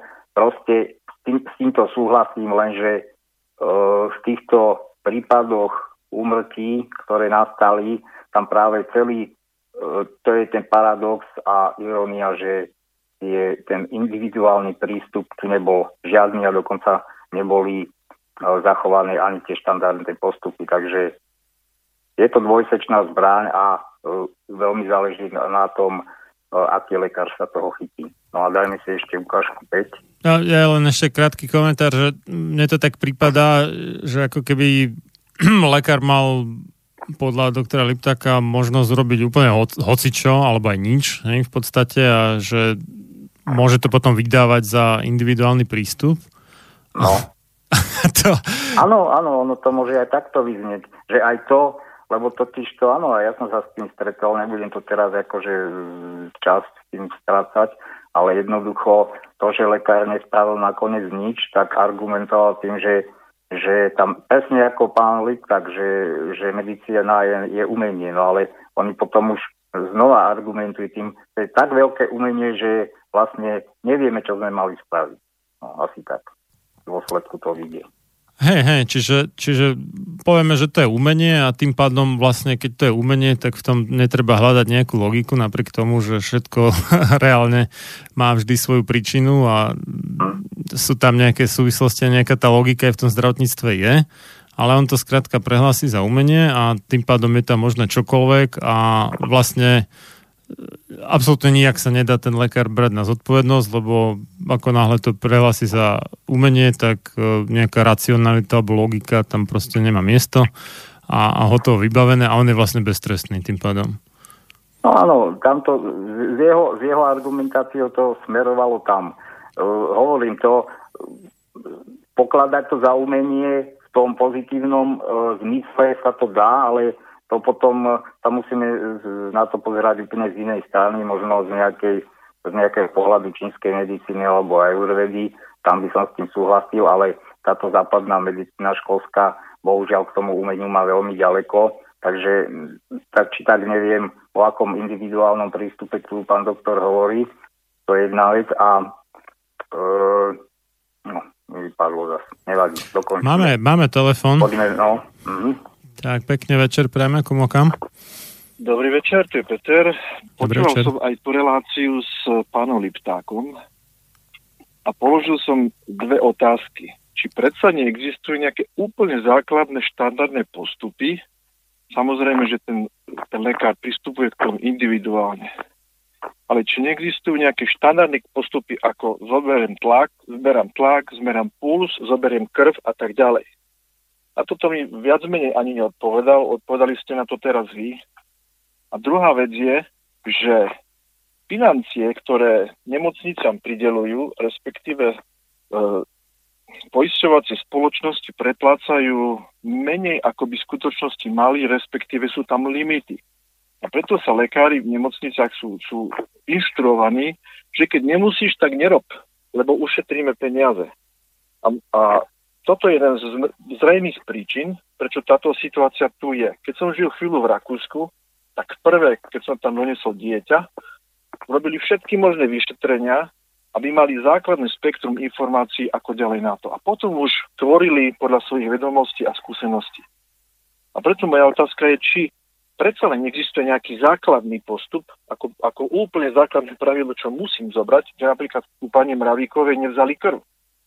Hej, to je proste neuveriteľné. Alebo e, prídete do ambulancie a mal by urobiť základný test, či máte vysokú teplotu, takže či je to e, e, viróza, alebo je to spôsobené nejakou baktériou. Tak vám povedia, no dajte 12 eur, 15 eur, my na to nemáme peniaze. Hej. Čiže aký je váš názor na toto? Budem ešte chvíľku na linke. Mm-hmm. No ja, ja vám môžem na to odpovedať. Tiež takto, tak ako som povedal, štandardizované postupy sa už vypracovávajú, už aj podľa mňa nejaké existujú pre niektoré odbornosti a predtým to boli predtým to fungovalo tiež, len boli len, sa volali odporúčané. Áno, nebolo to asi právne záväzné, alebo neviem, ako, do akej roviny sa to dostáva teraz. Ale lekár musí, aspoň čo ja viem, postupovať podľa symptómov. To znamená, podľa tých symptómov musí vybrať tie, post, tie správne postupy. To znamená, keď tam v tom prípade, ak tam volal ten poslúchať, že vlastne ten jeho syn dostal E, krvácanie do mozgu a mal tie podliatiny po tele, takže podľa tých symptómov musí vybrať e, diagnostické postupy ten lekár. Čiže e, pri každých symptómoch to môže byť rozdielne, áno? Takže asi takto, zhruba. Rozumiem, a, rozumiem. No, no, a pokiaľ hovoríte o tých, no a bohužiaľ, hovorím, nechcem to tu rozpitvať do šírky, lebo by sme asi stratili uh, celú reláciu, ale uh, keď sa bavíme o tých ďalších súvislostiach, že prečo. No áno, e, môže, môže tam byť aj ten dôvod, že jednoducho sa šetrí a sa neposkytnú e, ani tie základné, e, základné postupy e, a ďalšie súvislosti, ktoré ale budem rozoberať v inej relácii, lebo to, to je trošku na, e, na dlhší čas, tak jednoducho E, súčasná úroveň alebo úroveň súčasnej západnej medicíny tiež vlastne sa úplne oddialuje už aj od tej diagnostiky. Uh, na jednej strane máme úžasné výdobytky, čo sa týka technológií. Uh, dokážeme tie technológie, vyrobiť, ale e, nedostáva sa dostatok technológií do tých zariadení a nevyužívajú sa. Vlastne zasa len kvôli peniazom, ale sami vieme, že je to kvôli rozkladaniu. Ja si myslím, že tie peniaze by sa tam našli. Takže aké konkrétne, alebo v, konkrét, v konkrétnych prípadoch každého pochybenia, že čo zohral úlohu, e, ťažko povedať že či niekto sa tam snažil šetriť, alebo či to bolo odlajdané. Ale väčšinou mi to vychádza tak, že to bolo odlajdané, tá práca. Tak asi tak. Mhm. Ja som mu položil otázku, že či je rozdiel medzi chybou a nedbanlivosťou, kde pri chybe môže chirurg no. zarezať vedľa. Snaží sa, robí a tak ďalej. Ale nedbanlivosť znamená, že zanedba postupy, ktoré, jak som teraz práve počul, boli vlastne doteraz doporučené a tým pádom aj pán Lipták sa určitým spôsobom na to vyhovoril a tým táto téma skončila. Druhý dôležitý faktor, čo ste spomínali, je príjem lekárov, či je veľký alebo malý, ťažko to hodnotiť, ale v súčasných cenách potravín, bytov, životných nákladov je 1500 eur v čistom normálny príjem. To, že median na Slovensku nejakých 60-70% ľudí zarába 600 eur v čistom je katastrofa, pretože sme najrychlejšie sa zadlžujúce obyvateľstvo Európskej únie, kde pomer výkonnosti ekonomiky a platov je najhorší. Takže toto by som ešte skonštatoval a ďakujem pekne za priestor. Uh-huh. Pozdravujem vás. Uh-huh, ďakujeme za telefonát. Dobre, ďakujem aj ja za telefonát. No k tým platom poviem už len eh, jednu veľmi krátku poznámku. Uh, Nemám absolútne, ja som nikdy ani nemal, ani nemám potrebu sa porovnávať s akoukoľvek inou profesiou, že či má niekto viac, či má menej. Nech zarába e, dotyčný aj 10 tisíc eur mesačne, ale e, v tom prípade, e, že ja mám taký plat, z ktorého si môžem tú zdravotnú starostlivosť dovoliť. A keďže mám takú skúsenosť a určite nie som sám, že okrem e, zdravotného poistenia, ktoré musím platiť e, povinne, tak ešte musím častokrát platiť aj v zdravotníckých zariadeniach. A keď porovnám platy tých, tých pacientov, mnohých, voči platom tých lekárov, tak lekári bohužiaľ tu 25 rokov ťahali peniaze z pacientov bez ohľadu na to, uh, aké sú uh, ekonomické situácie a sociálne títo pacienti. Takže v tomto je ten zásadný problém a preto tu vzniká aj taká, taká by som povedal už alergia na tieto požiadavky lekárov, keď oni si žiadajú ešte vyššie platy. Takže toľko. Mm-hmm. Tak dáme tu poslednú ukážku. Áno. Stretla som sa s takýmito vecami. Mám na to dôkazy, pretože podobné argumenty som už počula. Až keď som im povedala, predstavte si, že by to bola vaša dcéra. Zrazu tu bola emócia hnevu, zlosti, čo si to dovolujem, ako ich môžem vydierať, oni si to nevedeli ani predstaviť. V tej teoretickej rovine matky pochovali svoje dieťa, zahrabali a v živote ho nebudú mať a žijú túto bolestnú, tento bolestný život budú žiť do konca života. Takže toto no, sú Môžem vám povedať, že, že ak by to bola moja dcéra, tak e, ako by som e, si uvedomil, že zasiahla tá smrť do môjho života, a pokoril by som sa pred tým, že de facto ten život e, a smrť patria k sebe. Čiže ten človek, ten človek jednoducho je smrteľný tvor a ten lekár, keď nejakým spôsobom má snahu urobiť diagnózu, liečiť, zabrániť tej smrti, uh, môže urobiť chybu, môže, môže, proste to není taký dobrý lekár, že by toho pacienta zachránil, ale to neznamená, že proste Uh, že proste je to nejaký zlý človek, alebo čo. Proste jednoducho... Je to lajdák, uh, ktorému sa to... Ktoré... Ja si nemyslím, že to je lajdák. Je to možno zlý lekár, možno zle študoval, možno mal trojky, možno je to lekár, ktorý má málo skúseností, možno, že to je lekár, ktorý je na nohách už 32 hodín, hej, môže byť.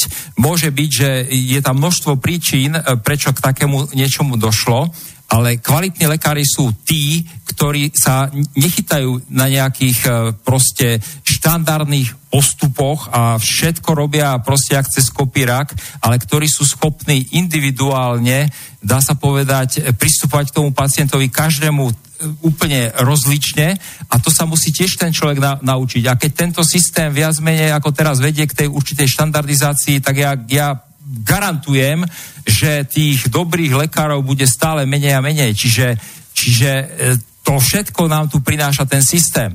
A my máme, to ten, máme ten problém, že na tých riadiacich funkciách my tam nemáme e, odborníkov. Tam na ministerstve zdravotníctva je asi iba 6 e, lekárov ako môže taký korpus riadiť zdravotníctvo. Čiže e, tu je množstvo problémov a toto, čo vy hovoríte, to je len rozdeľovanie pacientov a lekárov a to prinesie len negatíva. Čiže ja ponúkam ruku, aby sa pacienti a lekári možno, že v nejakej organizácii spoločnej spájali a aby sme si vysvetlili tú problematiku a aby sme išli ako keby za zlepšenie zdravotného systému a nie za nejakým budovaním nejakého nepriateľstva. Ja ďakujem lekárom, ktorí naozaj nám životy zachraňujú a prosím lekárov, ktorí odlajdajú, nech, ne, nech nás naozaj neposielajú na smrť, pretože to je na celý život. Život je len jeden a je najvyššou hodnotou. No, takže to je posledná ukážka. Ja tam, e, ja k tomu poviem jeden mm, prípad, by som povedal extrémny, ale čítal som v jednej knižke, neviem ani, jaká to bola, už ne, názov vám nepoviem, ale bol tam prípad, že pacient, ktorému chirurg dofušoval nohu, tak pacient e, zbraň a dotyčného lekára zastrelil. A teraz sa zamyslíme nad tým, čo e, doktor Litak tu hovoril, teda že jedna chyba sa ma pripáči, no tak pacient, ktorý toho lekára zastrelil, treba mu to asi prepáčiť, poučiť ho, že sa to nemá, že, že sa to nehodí, alebo neviem čo. Až keď, až keď zabije druhýkrát, tak ho potom potrestať, no. Pretože to, ne, pretože to ne, neurobil úmyselne, len bol e, zaiste bol preťažený, alebo mal v škole, ja neviem, ho slabo vychovali, alebo doma to správania mal trojku, tak ako doktor Likák povedal, že to nebol lajdák lekár, ale mal trojky. Mm. Uh, zo skúšok. No. A ďalším argumentom, čo počúvam stále, že nehážeme všetkých lekárov do jedného vreca. Nie, nikto ich neháže. Menujú sa, no v tomto prípade sa ani tie mená nemôžu uvádzať, ako, ako hovorí e, pani Štvanová, aj keď je platný rozsudok, neviem podľa akého paragrafu. Ale prečo vôbec tieto relácie? Presne ako povedala pani Mráviková. Preto, pretože aj tí slušní lekári poctiví, svedomití a nadaní močia. Močia a e, robia tzv. to banálne zlo tým močaním a jednoducho sa nechcú dištancovať od týchto babrákov a toto stále pacientom chýba. Prečo sa tí šikovní, prečo sa tí poctiví, svedomití lekári nedištancujú od, od tohto zbytku, ktorý im robí to zlé meno a prečo uh, väčšinou zástupcovia všelijakých lekárskych organizácií, uh, či je to doktoriáco uh, z Unie špecialistov, či, či to bude doktor Šok, uh, prezident uh, súkromných lekárov a tak ďalej. Uh, vždycky robia len to, že obhajú týchto babrákov. Takže ja si myslím, že pokiaľ to takto bude fungovať, také akékoľvek zväzky pacientov a lekárov sú absurdné a ja som na záver blogu napísal, že práve pacientov treba chrániť pred takýmito lekármi, ktorí sú sedieť na dvoch stoličkách. Na jednej strane by chceli, aby pacienti ich podporili, ale oni nedokážu podporiť pacientov. Takže asi to... Mm-hmm. Dobre, tým sme v podstate uzavreli komentár k eh, tej relácii konšpiračný byt číslo 92, tak uh-huh. by sme si to mohli predeliť pesničkou a potom sa konečne dostaneme k tomu nedostatku no. zdravotných pracovníkov.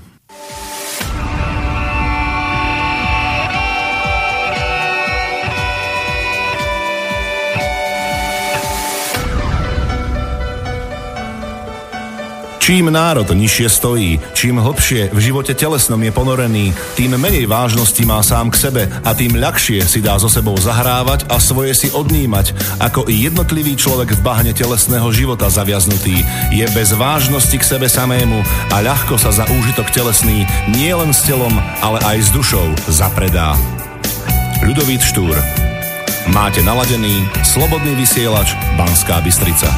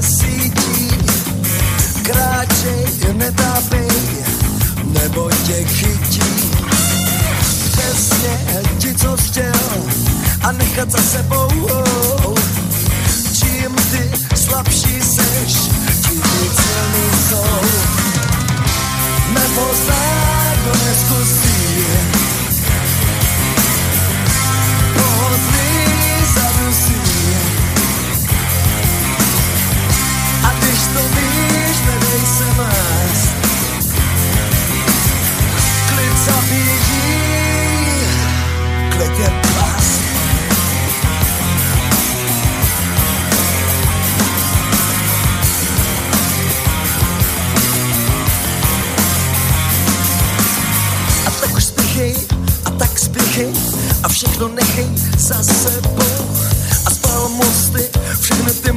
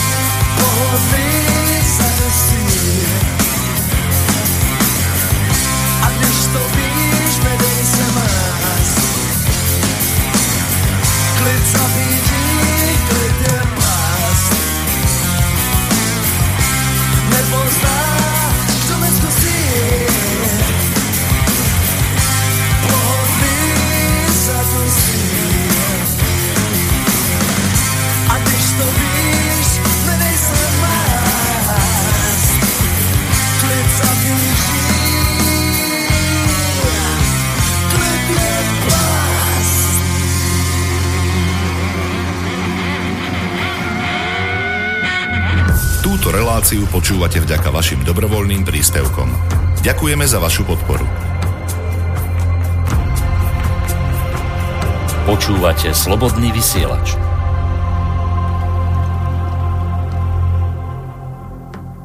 Pokračujeme v relácii sám sebe lekárom číslo eh, 176 eh, na tému nedostatok zdravotníckých pracovníkov, ku ktorému sa už dúfam po komentári predchádzajúcom relácie konšpiračný byt číslo 92 a teraz eh, dostaneme. Našim dnešným hostom je inžinier Pavol Škara od mixažného pultu z Banskej Bystrice. Pekný večer ešte všetkým praje Marian Filo. Tak, nech sa páči. No, takže pokračujeme. Ešte, aby som nezabudol ten poslucháč naposledy, čo volal a by, by pýtal sa tam na takú vec, že, že chyba alebo alebo zanedbanie, alebo tak. No, ja si myslím, že e, trestné právo e, rozlišuje len, e, rozlišuje len e, úmyselný e, trestný čin a neúmyselný, takže e, tam by sa muselo dokazovať, či tam bol úmysel alebo nie. Takže podľa mňa vo všetkých prípadoch by išlo len o zanedbanie neúmyselné, no, takže asi toľko. To by Mhm. musel potom už policia a súd riešiť. No a pokračujeme e, s tými, mm, s tými s tým štrajkom zdravotných sestier. Ja som naposledy na konci relácie povedal, že aj napriek si tomu prísľubu tie sestry, ktoré zo- zotrvali v tej výpovedi a nakoniec teda nenastúpili do práce, uh, napriek si tomu prísľubu, že ich zoberú, tak uh, nie všetky zobrali naspäť do tých nemocníc. A k tomu sa vyjadrila práve asociácia nemocníc. Ako, ako hovorím, stále tam prebiehajú trenice medzi zamestnávateľmi a medzi zdravotníkmi. Na jednej strane sú, sú to nemocnice plus poisťovne, ktoré e, ich majú platiť, na druhej strane sú to, dajme tomu, lekári, zdravotné sestry a ostatní zdravotníckí pracovníci. Takže asociácia nemocníc Slovenska sa vyjadrila takto, že nesúhlasí s požiadavkami, s požiadavkami odborového združenia sestier, e, za ktorých sa chcú sestry vrátiť do nemocníc, a považuje ich za neetické a právne irrelevantné tie požiadavky. Konkrétne sa asociácii nepozdáva to, aby sestry, ktoré podali výpoveď z nemocníc a podľa e, ANS opustili pacienta, mali po spätnom prijatí vyššie platy ako tie, ktoré ostali v nemocniciach. asociácia nemocníc tiež nesúhlasí, aby nové sestry, ktoré prijali nemocnice, teraz prepustili. Však to je v podstate logické, už tam zobrali miesto nejaký počet, aj, aj keď nie, nezaplnili všetky miesta. Takže nebol dôvod, aby ich prepustili kvôli tým odíduvším. Uh, sestry a podobné asistentky prijali ten návrh, že teda môžu vrátiť späť. E, zároveň však žiadali aj e, garanciu od vlády pre všetky sestry a pracovnú zmluvu na dobu neurčitú s uvedeným pracoviska a tak ďalej.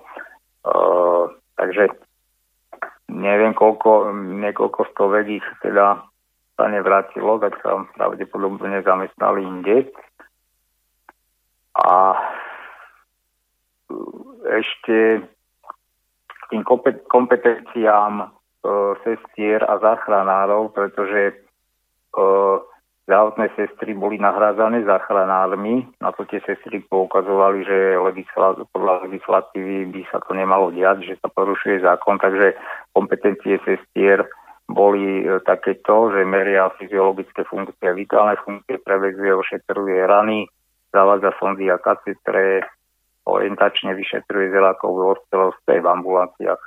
Podáva lieky a infúzie podľa pokynov lekára, aplikuje kyslíkovú liečbu, enterálnu výživu, klistýry, liečivé kúpele a hodnotie ošetruje poruchy kože a slizní, zdáva zábaly odklady, vykonáva ošetrovateľskú rehabilitáciu, poskytuje ošetrovateľskú starostlivosť, rozhoduje o úkonoch v rámci ošetrovateľskej starostlivosti, vedie ošetrovateľskú dokumentáciu, zabezpečuje hygienu prostredia, odporúča používanie voľnopredajných liekov, zdravotníckých pomocok a dietetických potravín. No a zachranári majú a, trošku rozdielne kompetencie. Odoberá základnú anamnézu od osoby, ktorá potrebuje neodkladnú zdravotnú starostlivosť, od jej príbuzných či svetkov udalostí, sleduje hodnoty a zaznamenáva životné funkcie, posudzuje zdravotný stav a stanovuje pracovnú diagnozu, vykonáva prvotné ošetrenie poranení, vyčistenie dýchacích ciest, resuscitáciu, podáva inekcie, fyziologický rozklad na udržanie prechodnosti žilového prístupu, kyslíkovú liečbu, inhaláciou. Tu sa zastavím pri tomto bode, že podáva inekcie, takisto môže podávať inekcie ako aj zdravotná sestra a postupne sa k tomu dostaneme, že mm, na rozdiel od týchto dvoch profesí zdravotnícky asistent, aj keď e, na školách e, aj prakticky sa učili podávať inekcie, tak legislatíva im to nepovolovala. Takže ďalej kompetencie zachránára zavádza žalúdočné sondy či močový kateter, to isté môže zdravotná sestra, asistent to nemôže.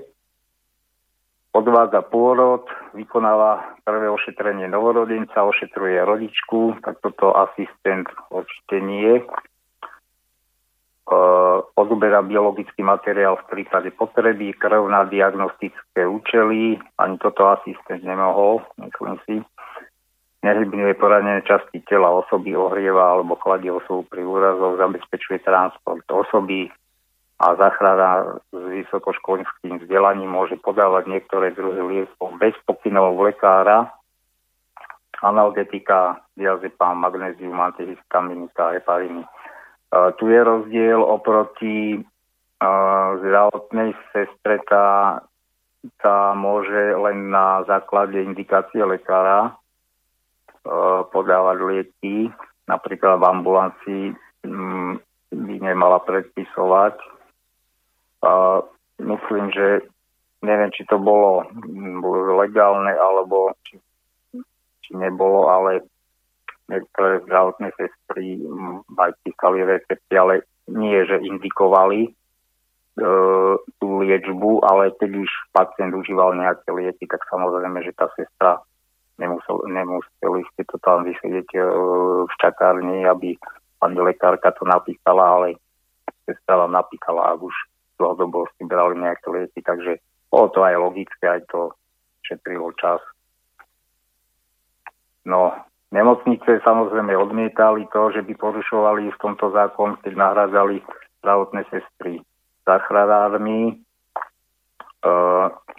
na otázku, či ministerstvo vie o tom, že zachránári sú na týchto oddeleniach, tak hovorca ministerstva Peter Bubla neodpovedal.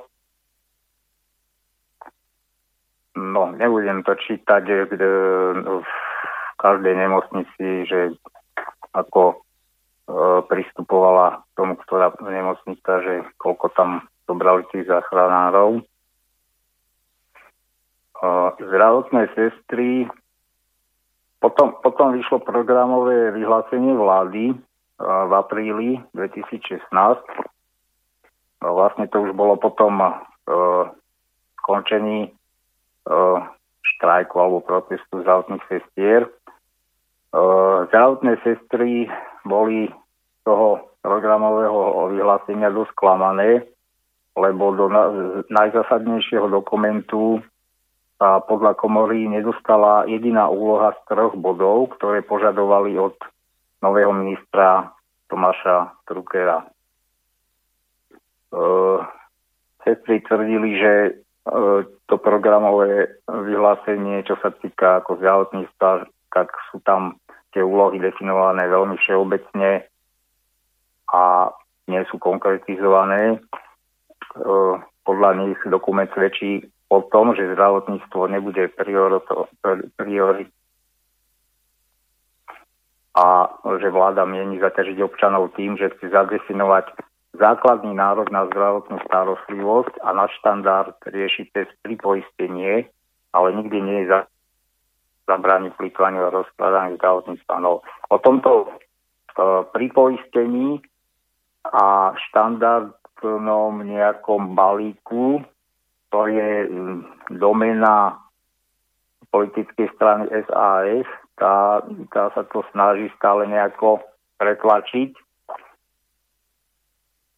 Čiže um, možno, možno sa to časom aj stane, že bude nejaký základný balík, ktorý, ak by to na, budeme asi veľmi prekvapení, že čo asi v tom základnom balíku z toho po, z povinného poistenia ostane a čo už bude na štandardom, ono tak či tak ten náš štandard no, už teraz, keď uh, si musím doplácať mnohé vyšetrenia alebo mnohé uh, zdravotné výkony a mnohé lieky.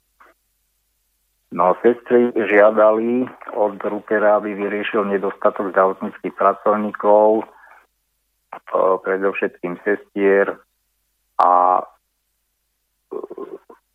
tam ministerstvo navrhovalo, že odmeňovanie sestier na základe zásluhovosti, tam boli už aj také snahy lekárov takto odmeňovať, no nič z toho nakoniec nebolo.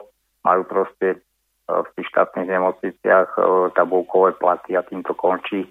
Nikto nerozlišuje nejakú, mm, nejakú efektivitu alebo kvalitu toho lekára. Počujeme sa? Áno, áno, počujem. No, dobre. Počúvam pozorne. No. A takže to bude.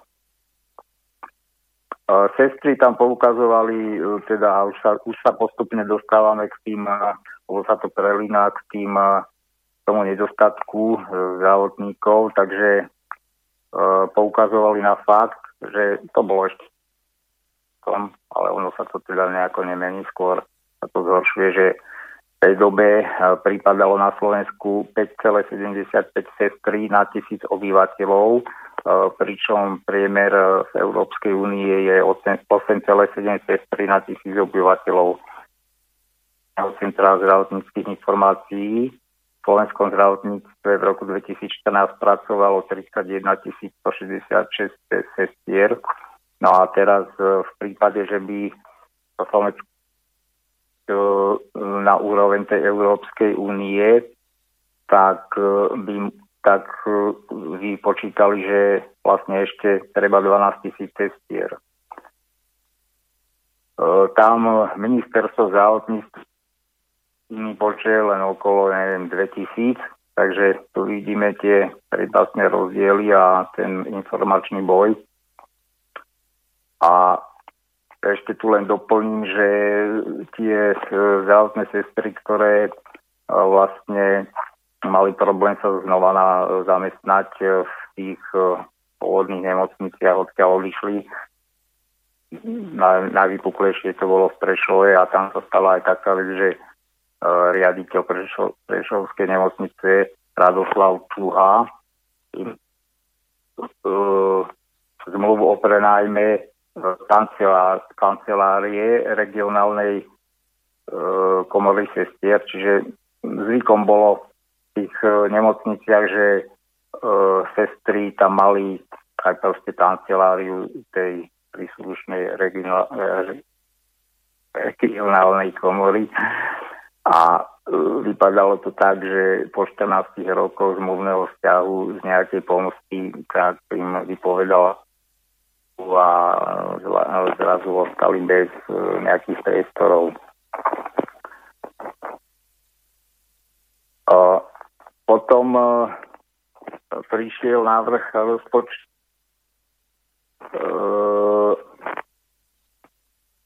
pre rok 2017, no a tam s tým tiež neboli sestry spokojné, poukazovali teda na to, že zase to len zaťaží občanov.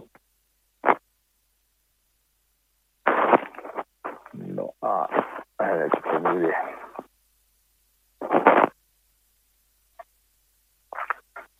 Od augusta 2014 roku, to sa trošku vrátime v čase, ale uh, súvisí to s uh, totiž to prebiehalo, uh, rokova, prebiehali rokovania medzi zástupcami nemocníc na jednej strane a zástupcami zdravotníkov na druhej strane a oni jednali o tzv. kolektívnej zmluve vyššieho stupňa. E, tie nemocnice ako, ako som to spomínal, zastupuje asociácia nemocníc Slovenska. Tam je dlhodobo e, šéfom Marian Petko a zamestnancov zasa zastupuje ten e, šéf zastrešujúci, aby som to tak nazval, Slovenský odborový zväz zdravotníctva a sociálnych služieb. Čiže on e, pokrýva všetky tie zdravotnícke profesie. Tam na čele stojí Anton Salaj a takisto na strane zamestnancov je ešte Lekárske odborové združenie. E, e, to vedie Peter Vysolajský, odborové združenie sestier a asistente vedie Monika Kávecka. Takže tieto všetky inštitúcie vyjednávali o tej kolektívnej zmluve. Tá bola podpísaná 1. júna 2016 s platnosťou do konca e, roka 2017 a tam skutočne museli robiť mnohé kompromisy, lebo tie požiadavky sú diametrálne odlišné. Napríklad zdravotné sestry požadovali navýšenie dovolenky o jeden týždeň na rámec zákonníka práce pre všetkých zdravotných pracovníkov vzhľadom na, na náročnosť ich práce, ale v kolektívnej zmluve to nebolo zakotvené. E, zvyšil sa plat nezdravotníckým zamestnancom o 2%. E, zaujímavé, čo teda si myslím, že bolo správne o, o tých zvýšeniach platov lekárom, tak predseda Lekárskeho odborového zväzu upozornil, že nežiadali navyšovanie platov, a teraz e, znova len zopakujem to farizejské e, vyhlásenie, ktoré bolo často počuť zo strany lekárov, avšak mrzí nás, že boli úplne zamietnuté všetky požiadavky na lepšie ohodnotenie sestier, ako nie len zo strany asociácie nemocníc, ale prekvapivo aj zo strany toho e, Všeobecného odbor, odborového zväzu. Uh, povedal, že lekársky odborový zloves e, podporoval požiadavky sestier na zvýšenie miest. No, ja len pripomeniem znova, že uh, síce to nebol lekársky odbor, odborový zväz, bola to iniciatíva komory lekárov, tam bol ešte doktor Dragua a vlastne na jeho podnieť alebo niektorých e, lekárov súkromných e, padla, padol ten podnieť na generálnu prokuratúru a následne e, ústavný súd e, vyhlásil, že zdové požiadavky podľa zákona sú protiústavné pre sestry. Čo, na tej súvislosti napadá, že zaujímavé, že to nepodala Penta. Že to proste jedine, že, že by to boli nastrčení ľudia, že by tam boli takéto nejaké nitky. Ťažko to povedať. Nikde som e, e, nevypatral, kto konkrétne z lekár e, najviac tlačil na to, aby tie sestry tie platy nemali zvýšené lebo sám Dragula sa vyhovoril na to, že však to bolo rozhodnutie e, proste celé, celého toho vedenia, alebo jak to mám nazvať. No. A teraz e, k tým e, tomu nedostatku aj lekárov prezident asociácie súkromných lekárov, až k tomuto chlapíkovi si to povieme postupne viac, odhaduje, že len asi polovica zo 600 každoročných absolventov štúdia medicíny pokračuje v ďalšom vzdelávaní alebo ide liečiť, e, ostane liečiť na Slovensku. Zvyšok odchádza do zahraničia alebo do firiem. Údaje e, lekárskej komory sú ešte hrozivejšie. Podľa nich zostáva na Slovensku po absolvovaní medicíny zhruba 20 až 30 lekárov. E, na druhej strane mladí lekári hovoria, že nemocnice o nich nemajú záujem, bráňa im v odbornom raste. Pre atestáciu je napríklad potrebné praxovať na viacerých oddeleniach, ale najmä malé nemocnice sa snažia lekárov viac menej držať na jednom mieste a nepúšťajú ich na prax do inej nemocnice. Takže to si vieme predstaviť, že vlastne ten mladý lekár, aj vzhľadom na to, že teda má ten najnižší nástupný plat, tak tie nemocnice ho, sa ho snažia využiť čo najdlhšie a uh, aj keď teda každý rok sa im ten plat upravuje podľa toho priemerného platu v hospodárstve, ale moc im nejde ústretí tú atestáciu, pretože ako náhle atestáciu si spravia, tak potom väčšina lekárov chce z tých malých nemocníc odísť. Tomu ministerstvo zdravotníctva sa vyjadrilo, že nemá informácie o tom, ako sa uplatňujú mladí lekári, pretože tí nemajú povinnosť o tom informovať. No to je typická, typický úradnícká odpoveď. Keďže nie je povinnosť o tom informovať, tak sa o to ministerstvo ani nezaujíma.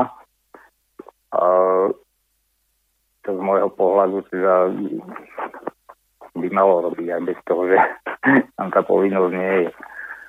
Keď chce vôbec nejako viesť celý ten E, ministerstvo pred dvoma rokmi, to znamená vlastne v roku tuším 2012, e, rozbehlo rezidentský program a teraz sa postupne dostávame k tomu, ako e, ministerstvo rieši tento nedostatok zdravotníkov, takže v prípade lekárov je to tzv. rezidentský program, v ktorom dostávajú už študenti, respektíve čestí absolventi a mladí lekári do 40 rokov plat a istotu zamestnania na 3 či 4 roky špecializovaného štúdia, ak si zvolia za svoj odbor všeobecné lekárstvo alebo pediatriu. Tuto, tuto dám len takú poznámku, že začal ten e, rezidentský program dvoma špecializáciami, alebo áno, no, všeobecné lekárstvo a pediatria. Postupne oni pridali aj ďalšie špecializácie, lebo nie len e, v týchto odbornostiach chýbajú lekári. E, pokračujeme ďalej tou citáciou. Podmienkou je, že po ukončení odboru zostanú pracovať vo svojom regióne. Zatiaľ do programu zaradili 272 mladých budúcich lekárov, z toho 191 pre všeobecné lekárstvo a 81 pre pediatriu. Čiže keď vidíme tie počty, to bolo no, ešte v tej dobe, keď to začalo ten rezidentský program, oni už aj tuším skončili, ukončili to štúdium odvtedy, takže voči nejakým je tu uvádza, že 600, 600 každoročne vyjde fakult, z toho asi len tretina ostane, čiže ostane 200, no a ani tu na nie je istota tých 272, čo začalo v tom programe, že koľko ich tu ostane, takže to absolútne nestačí ani teoreticky doplňať ten ubudajúci stav e, lekárov. No, napríklad v Maďarsku bola taká situácia, že v roku 2013 sa e, vláda presadila zákon, podľa ktorého musí absolvent odpracovať dĺžku svojho štúdia v krajine, má však na tú 20-ročnú lehotu, čiže tam pravdepodobne hm, to môže a nesúvisle asi odslúžiť, alebo nemusí hneď začať slúžiť, ale počas 20 rokov musí, dajme tomu, ak študoval tých 6 rokov, tak tých 6 rokov odslúžiť. Vláda Viktora Orbána kvôli tomu dokonca novelizovala ústavu, ktorá pôvodne zaručovala právo na slobodný výber zamestnania. No, uh, počujeme to, áno? Áno, áno.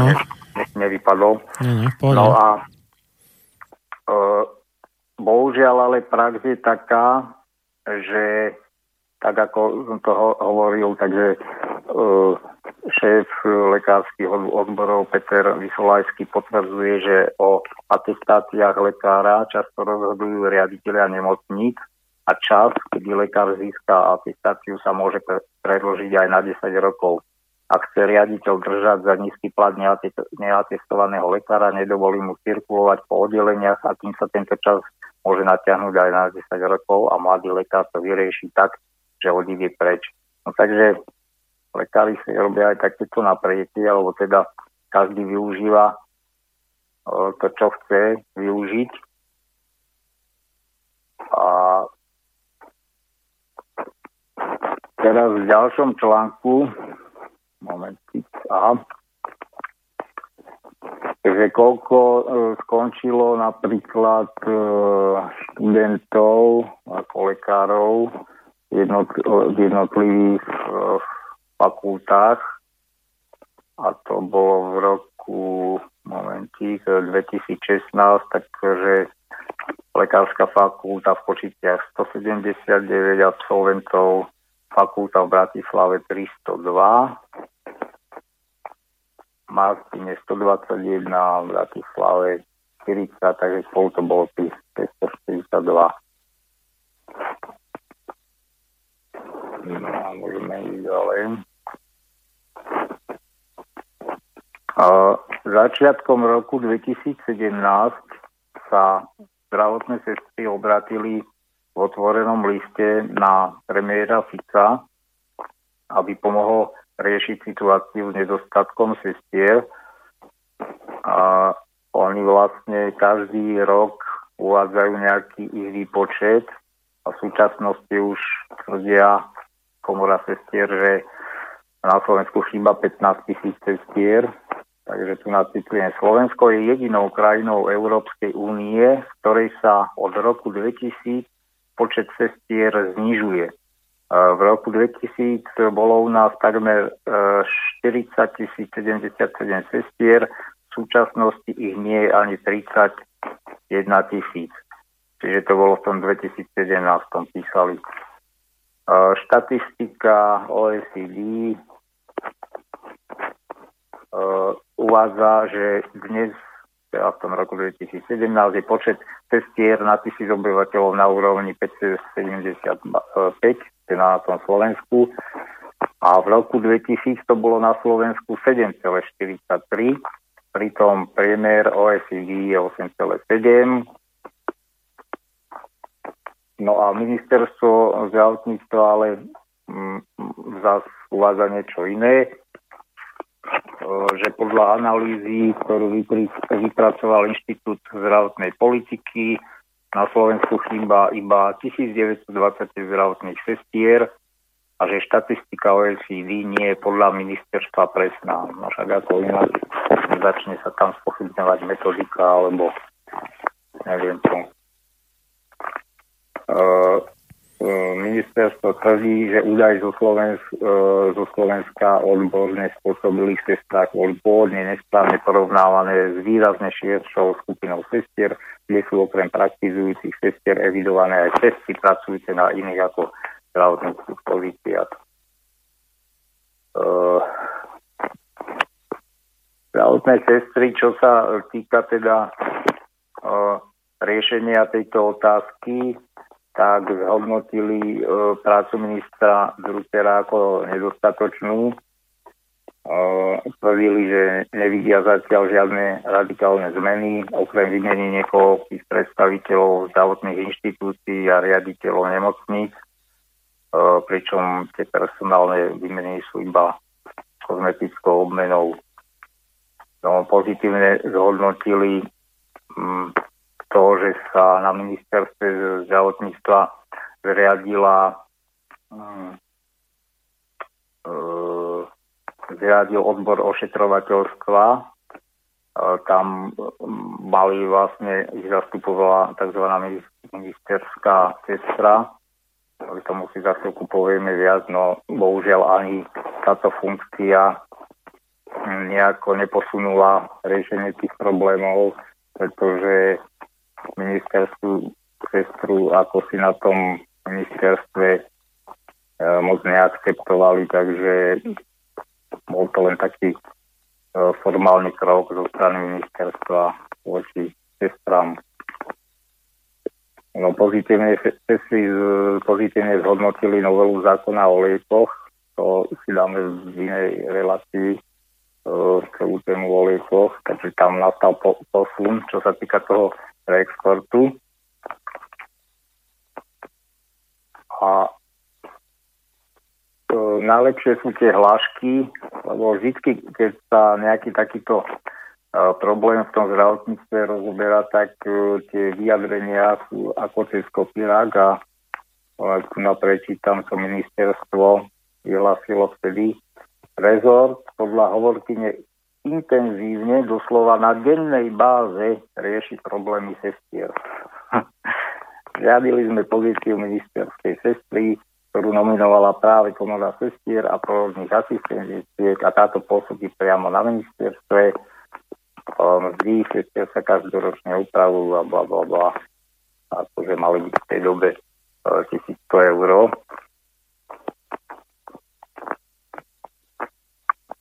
Takže bola tam uh, vytvorená tá funkcia ministerskej sestry, uh, nastúpila do tej funkcie uh, Tatiana Ringová. Uh, jej úlohou mala byť hlavne koordinácia metodických riadení a ošetrovateľských postupov a v jej kompetencii mala byť tvorba vecných podkladov pre návrhy zákonov a iných e, právnych predpisov v oblasti zdravotnej starostlivosti so zameraním, na ošetrovateľskú starostlivosť, čiže to, čo sa týka zdravotných e, sestier. Riešiť bude tiež zavádzanie a hodnotenie štandardnou ošetrovateľskej praxe a pôrodnej asistencie, či tvorbu kompetencií rozsahu praxe pre zdravotnícke povolanie sestra, povolná asistentka zdravotnícky asistent a iné povolenia.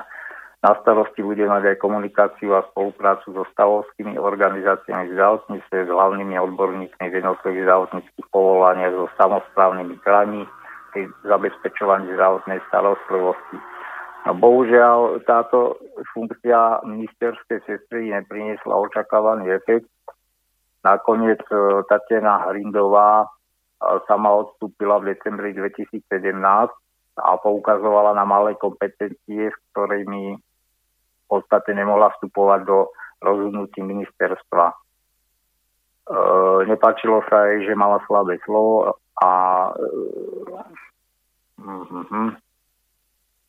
no, povedala, nemala som možnosť vstupovať do rozhodnutí, ktoré v konečnom dôsledku ovplyvňovali život cestier, prekážalo jej napríklad, že sa neriešili podnety sestier na nedodržiavanie nariadenia vlády, či nedostatočná komunikácia s ministrom, hoci na to upozor, upozorňovala. Takisto uviedla, že rezort je napriek upozorneniam nečinný, napríklad pri kontrole personálnych normatív v oblasti riadenia ošetrovateľskej starostlivosti. To sme spomínali, že tam jednoducho tie normatívy sa nedodržiavajú a vidíme, že ani táto funkcia, ktorú, je minister, ktorú sa tam ministerstvo umožnilo mať, tak nedosiahli v tom smere nič. No jednoducho zdravotné sestry nie sú a ministerstvo to nedokáže riešiť. Ani podľa mňa to nevyrieši. Čiže oni vlastne akože či, čisto formalisticky akože urobili ústretový krok, ale v podstate ich to nič nestalo, dá sa povedať. Áno, áno, áno. Mm. Však to sú... A nič nevyriešili. Také, také riešenie, áno. Uh, sestre ešte poukazovali aj na taký fakt, že vzhľadom uh, na vysokoškolské vzdelanie, lebo to tu platí, ja neviem, koľko rokov, k tomu sa za chvíľku dostaneme, že asi štvrtina zdravotných sestier má vysokoškolské vzdelanie, tak napriek tomu doteraz nebola menovaná žiadna takáto sestra do vyššie, vyššej riadiacej funkcie, ako je napríklad vedenie nemocnice, na Slovensku je veľa šikovných sestier, ktoré by mohli zachráňovať zadlžené a korupčné zdravotníctvo, no minister zdravotníctva Drucker zatiaľ je, jedinej z nich nedal šancu viesť fakultnú nemocnicu z pozície riaditeľa. E, pre mladé sestry je podľa stavovskej organizácie taktiež takmer nemožné dostať sa na pozíciu námestničky vedúcej sestry oddelenia alebo kliniky v štátnych nemocniciach, pretože tam viaceré osoby dlhé roky sedia podľa komory doslova ako žaby na pramení. E, člen prezidia e, rady komory Milan Laurín skonštatoval, že na Slovensku je mnoho sestier, ktoré splňajú predpoklady byť dobrými manažérkami a predsa na niektorých pozíciách sedia roky tie isté manažérky, niektoré bez výberových konania, bez príslušného vzdelania.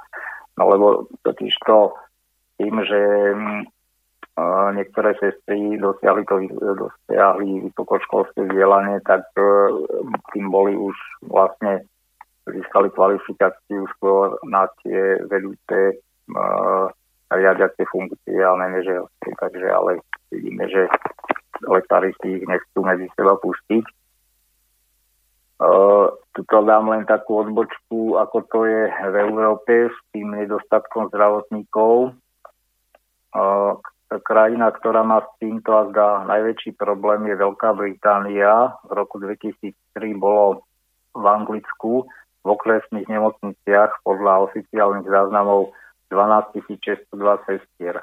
No to nie je, no tak to, to nie je celkový počet, to je len okresné nemocnice. Tento rok, že to je asi rok 2017, to má byť už len 4358, čiže to je vlastne tretina najmä o pacientov, ktorí sú na tom zdravotne tak zle, že aj samotní lekári usudzujú, že majú pred sebou len pár dní života, nechávajú samých a bez adekvátnej starostlivosti. V nemocniciach sú kvôli nedostatku personálu často pozastavené návštevy rodinných príslušníkov, čo oberá pacientov aj o starostlivosť zo strany rodiny. Osobitným problémom, ktorým sa zdravotníctvo v Anglicku pasuje, sú zdravotné sestry, ktoré navštívujú imobilných pacientov doma.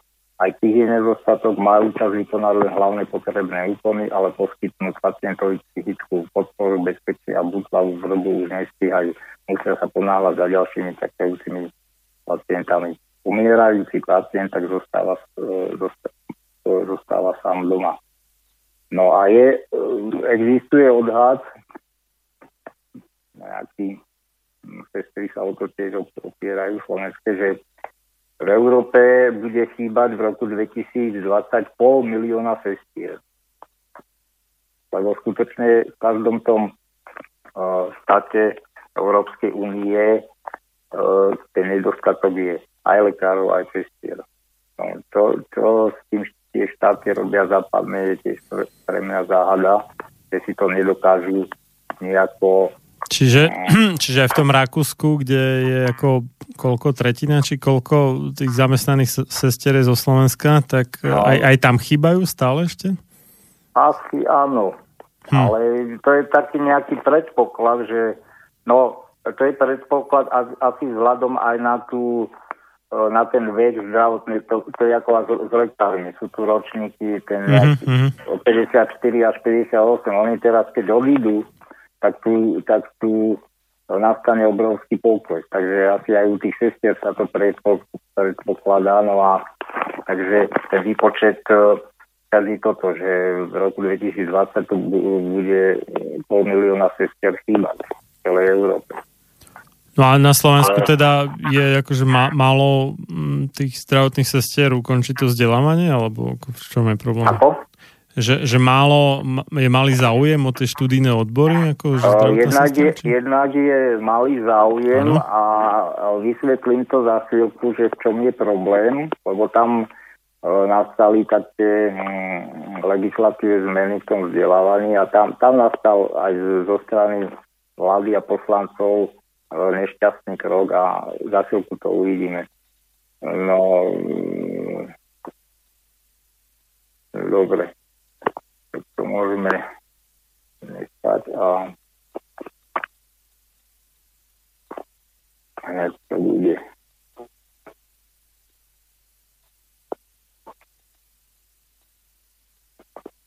Tu má ešte teda uh, vyjadruje sa tá uh, predsedkynia LOZ, nie LOZ, ale teda um, tých, uh, boli zastupkynia sestier v, v rozhovore.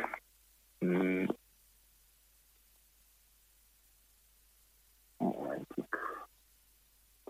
Otázka bola, že aké sú teda návrhy na zlepšenie toho stavu. E,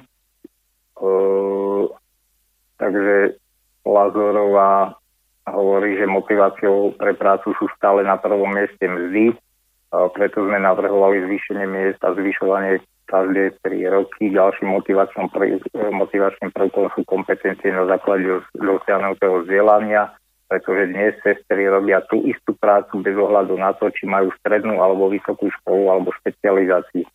Dôležitou motiváciou je aj dostatok času na odpočinok, pretože nadčasová práca a práca vo sviatky a nočných zmenách je vyčerpávajúca za to, že sestry sú povinné sa sústavne vzdelávať, aby pacientom vedeli poskytovať kvalitnú starostlivosť, im mali byť pridelené aj náležité príplatky, mali by sme umožniť sestrám, ktoré nechcú alebo nemôžu pracovať na plný pracovný úvezok, prácu na dohodu alebo obdobnú prácu. No s týmto súhlasím, lebo vlastne je to prevažne žens, ženská profesia a tam, uh, keď už majú tie matky, deti, keď skončí tá materská dovolenka a, a deti môžu, môžu mať školky a tak, ale jednoducho každá tá žena, tá matka uvíta nejaké takéto pracovné úlavy, čiže buď čiastočný pracovný úvezok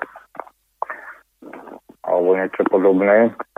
Takže to sa samozrejme nedieje. Vždy, keď je nedostatok pracovníkov, tak sa tlačí na tých zamestnancov, aby robili samé nadčasy a tam vlastne trpí rodina a všetky tie sociálne vzťahy. E, takže Lazorová ešte hovorí, že aby mo- mali možnosť e, určiť, koľko môžu a chcú pracovať. E,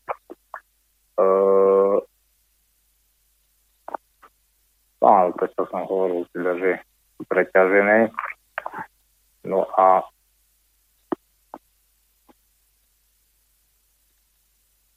teraz ešte um, trošku nejaké z iného súdku, nie z iného súdku, ale trošku porovnanie tých uh, štatistík uh, medzi niektorými štátmi.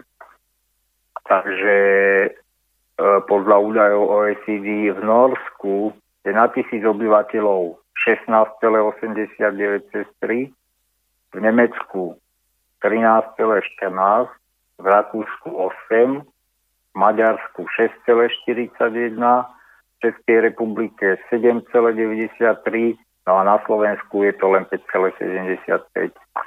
Takže tuto máme tú vizitku presne, čo hovoril si to, že jak sme úžasný e, národ, jak vieme za prvé vyžiť z mála a proste môžu nám naložiť na chrbát tie roboty až neviem koľko.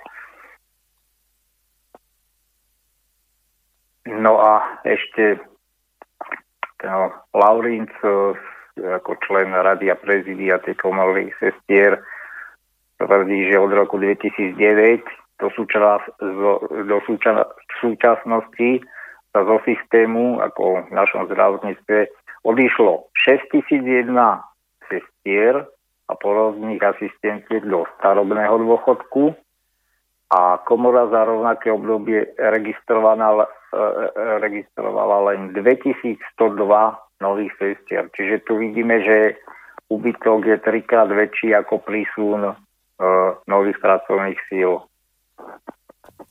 Mm-hmm. Pritom, pritom si treba uvedomiť, že v systéme chýbali ešte ďalšie stovky sestier a asistentiek, ktoré boli na materskej a rodičovskej dovolenke a tie vlastne boli asi stále evidované ako sestry, čiže že sú vlastne tam boli zahrnuté do toho počtu, respektíve každoročne odchádzali pracovať do zahraničia.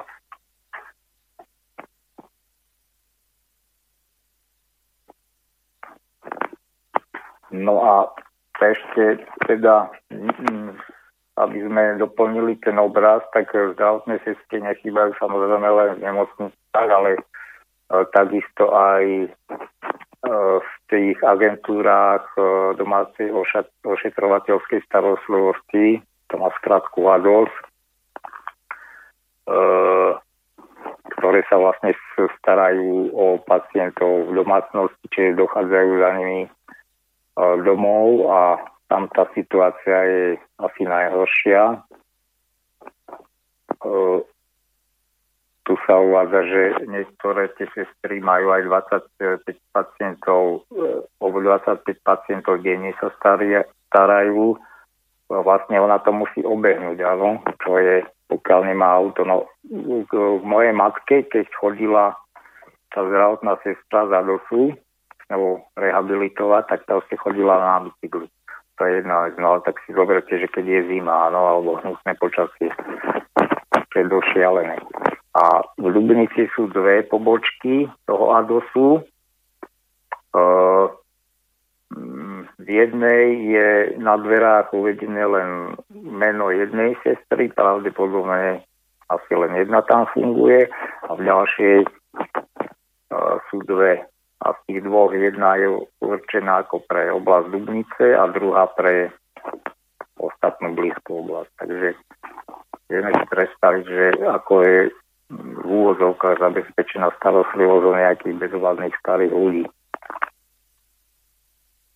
Uh, uvádza sa tu teda, že v každom okresnom meste by mala byť jedna takáto agentúra, ale keď si zoberieme demografiu, zaúdnenosť, chorobnosť a niektoré oblasti sú poddimenzované, to hovorí Jaroslav Straka, ktorý je prevádzkovateľom takejto agentúry. Ale samozrejme, zdravotné sestry chýbajú aj v ambulanciách.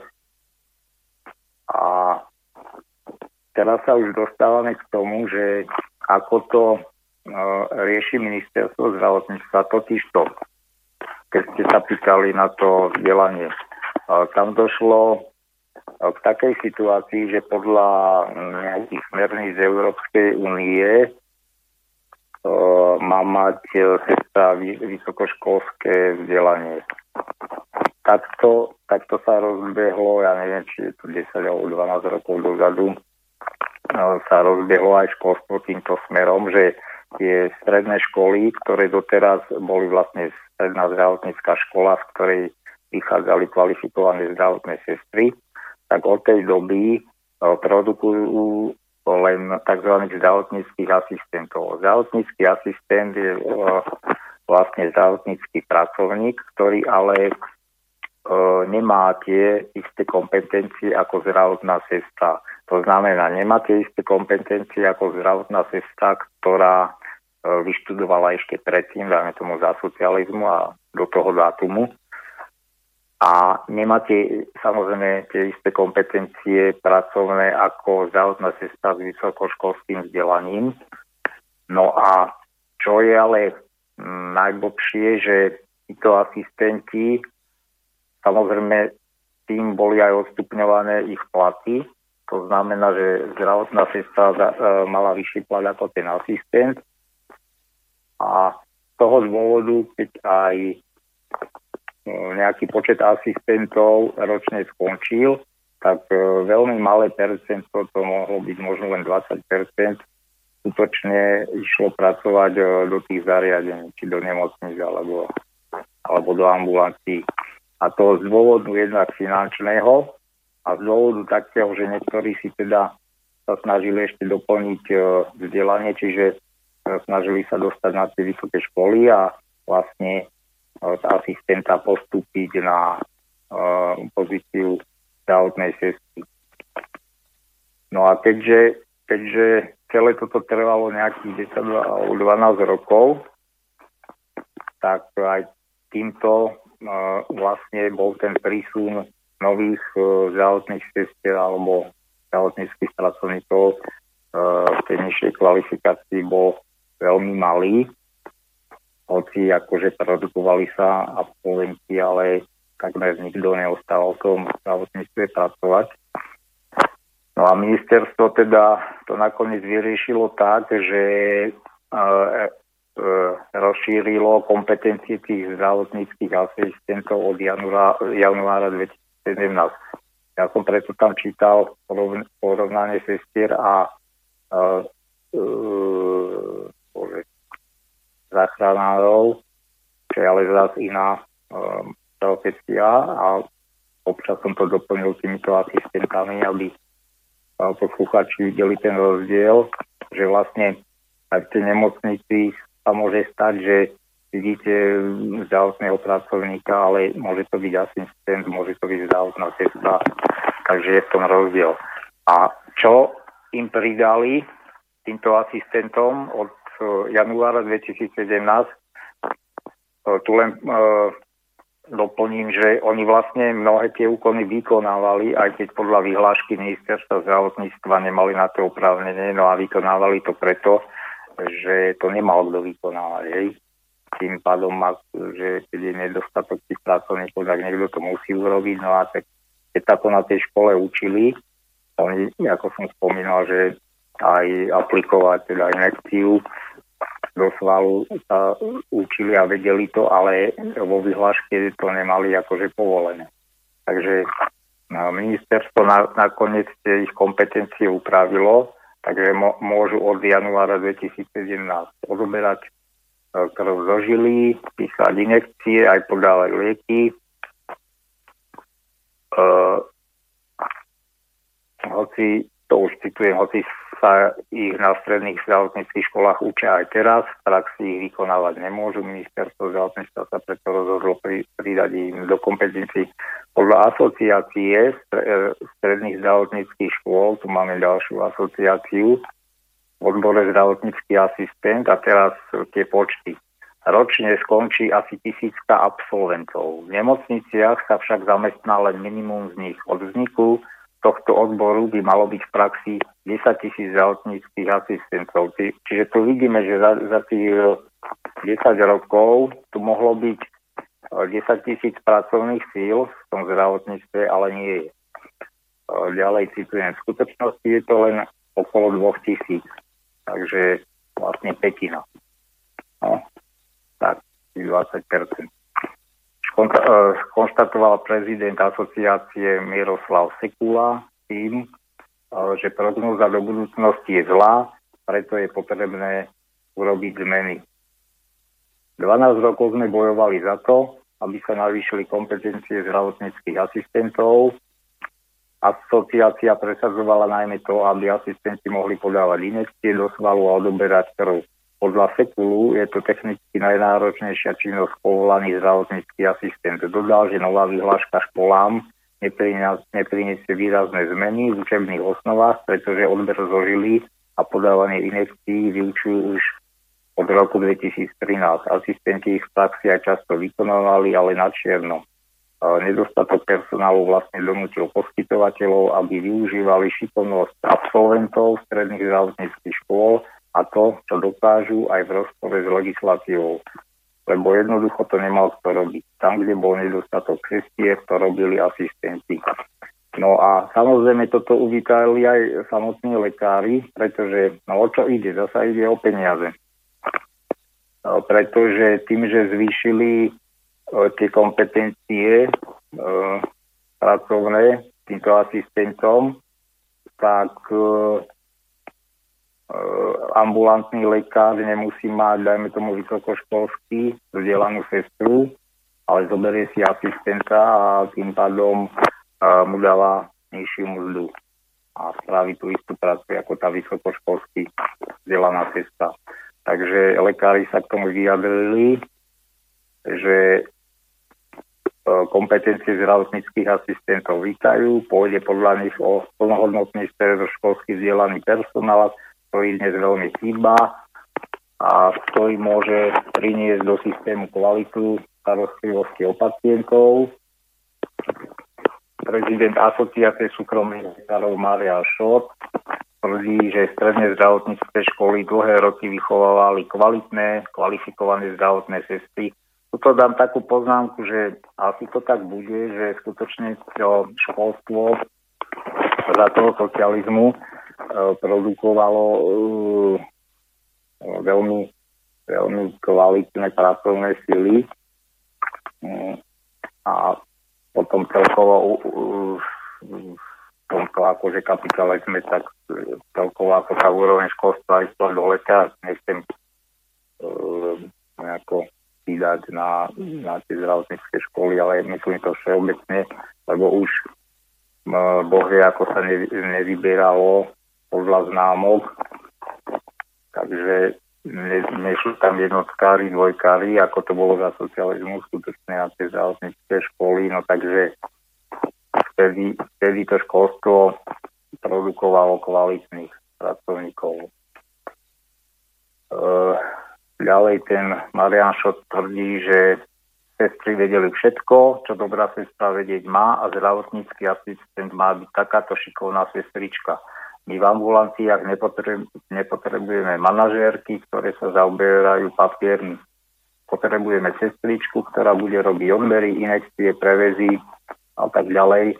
Na názve vôbec nezáleží. Nám je to jedno, či sa bude volať diplomovaná zdravotná sestra alebo zdravotnícky asistent ide o to, čo pre pacienta dokáže vykonať. No to má pravdu a, a hneď na to prečítam stanovisko sestier, aj potom vysvetlím, že asi prečo je také. Naopak, rozhorčené sú samotné zdravotné sestry. Slovenská komora sestiera asistencie tvrdí, že vyhláška spôsobí ešte väčší chaos v tom, čo to má robiť.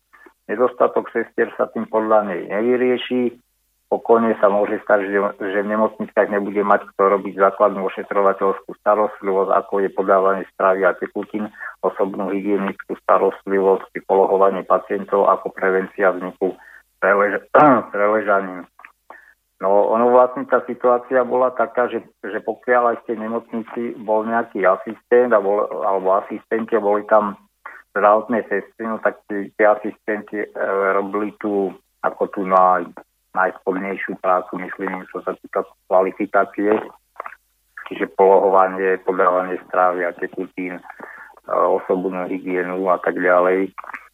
No a sestry tam boli akoby na tú e, odbornejšiu prácu. Týmto ako uh, asistenti im vlastne prebrali ich určité kompetencie, tak sestram sa to nepáči. A Sestry v podstate stále trvajú na tom, že by e, akože mali mať vysokoškolské vzdelanie, ale e, vypadá to tak, že je to len z toho dôvodu, aby mohli e, ísť pracovať do zahraničia, pretože Európska únia toto požaduje vlastne pri tej pri tom pohybe pracovnej sily, lebo zdravotná sestra je regulované regulovaná profesia, regulovaná nejakými zákonmi, čiže musí splňať nejaké požiadavky. Není to ako keď je nejaký nejaký nekvalifikovaný robotník obrady alebo do Talianska. Hej, na to nepo, nepotrebuje mať žiadny súhlas alebo proste žiadne certifikáty. No. Takže mm, toto je potom taký protichodný postoj tých sestier. Na jednej strane teda uh, hovoria, že treba doplniť tie pracovné sily, ale už sa im nepačí, akým spôsobom sa tie pracovné sily doplňajú. No, my máme, čo, my máme nejakých 10 minút, že? No, už menej, už iba nejakých 8, možno necelých. Uh-huh. Čiže, mm. čiže nebudeme to naťahovať, že? Do 12, ako ste na tom. No tak ako mohli by sme v princípe. Je to možné, ak teda máte toho ešte toľko, tak to môžeme. No, mám toho dosť, lebo to sa nám uh-huh. natiahlo. No dobre. Tak by sme ešte prípadne mohli dať jednu pesničku, Dajme, lebo za chvíľu no, nám áno. skape mobil. No, takže... no, no, no. Dajme, no. Dobre, Dobre takže zložím. Mhm. Jasné.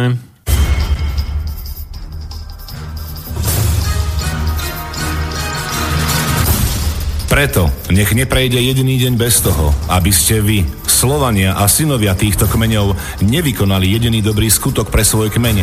Obraňujte jeho právo, vzdelávajte ho a nestaňte sa nikdy služobníkmi jeho cudzích vládcov. Ľudovít Štúr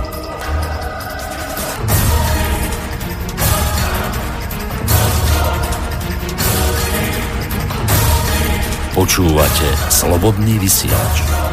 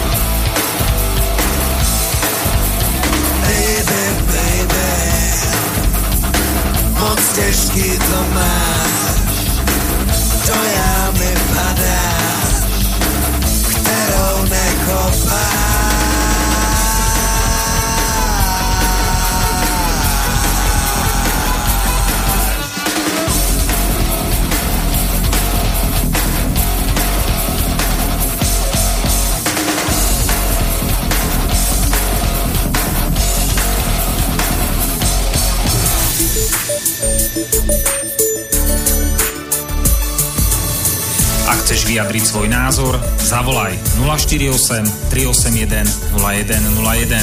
Slobodný vysielač, váš rodinný spoločník.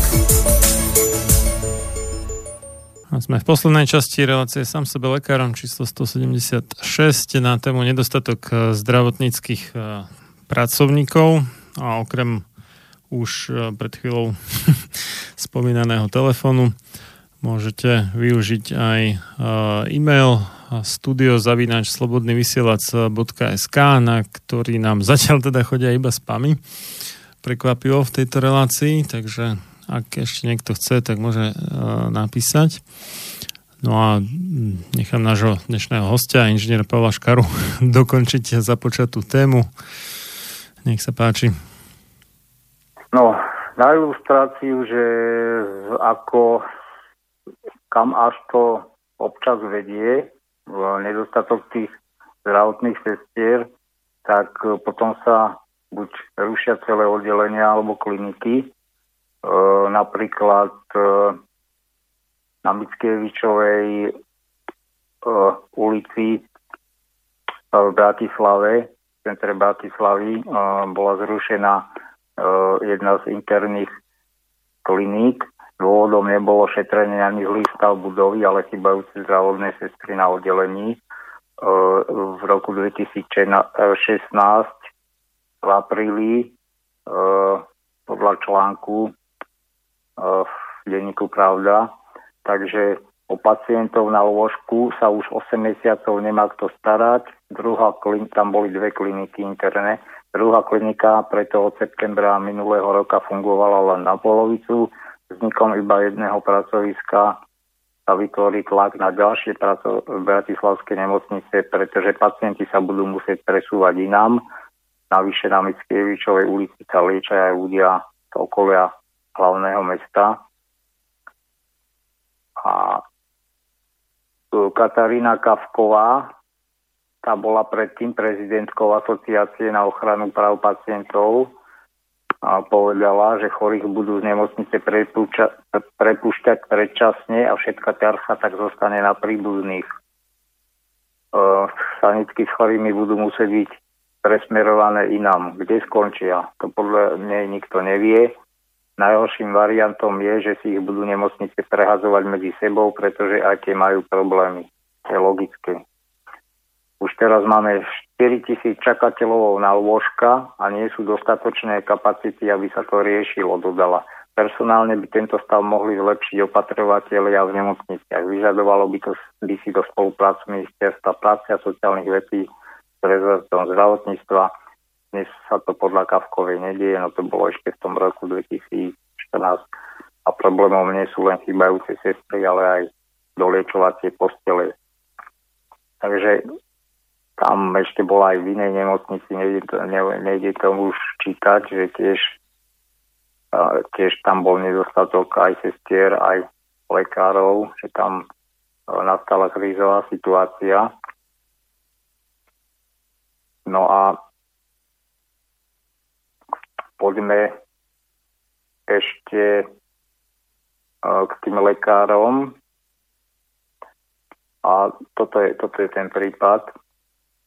V Skalickej nemocnici na detskom oddelení z 8 lekárov ostali iba traja, to bolo po februári 2017.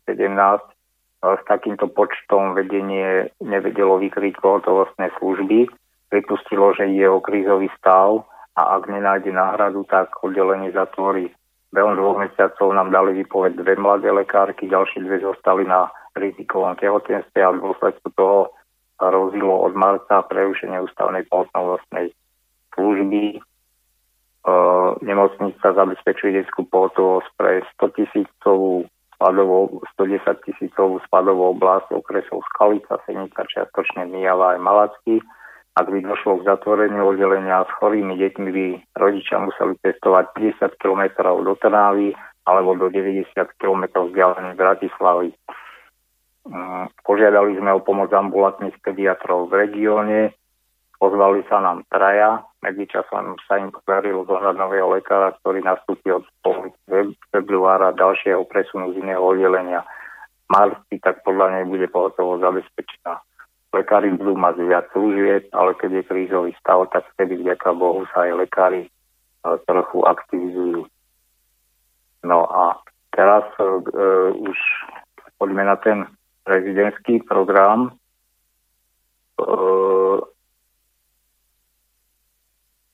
K tomu sa ale vyjadrili k tomu rezidentskému programu aj lekári a tí bohužiaľ hm, nemajú pozitívny pohľad na to.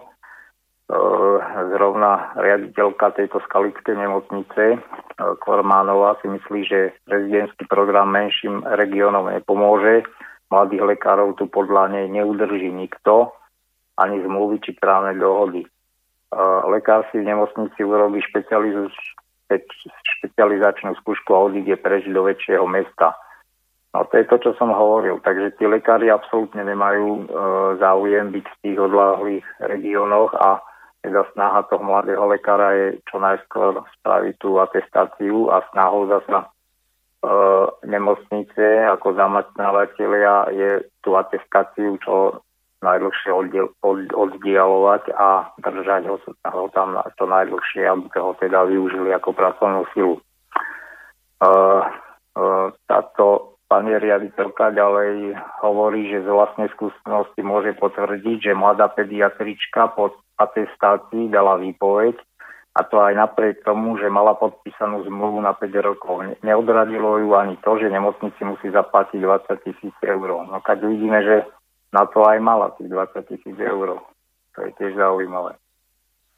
Aj hlavný odborník ministerstva zdravotníctva pre všeobecnú starostlivosť o deti a dorast Martin Olej je v tomto smere skeptický. Lekári podľa toho nie sú a ani nebudú.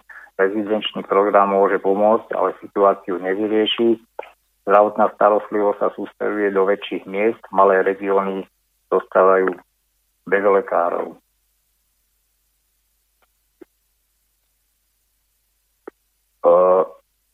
Ďalej citujem ďalšie údaje.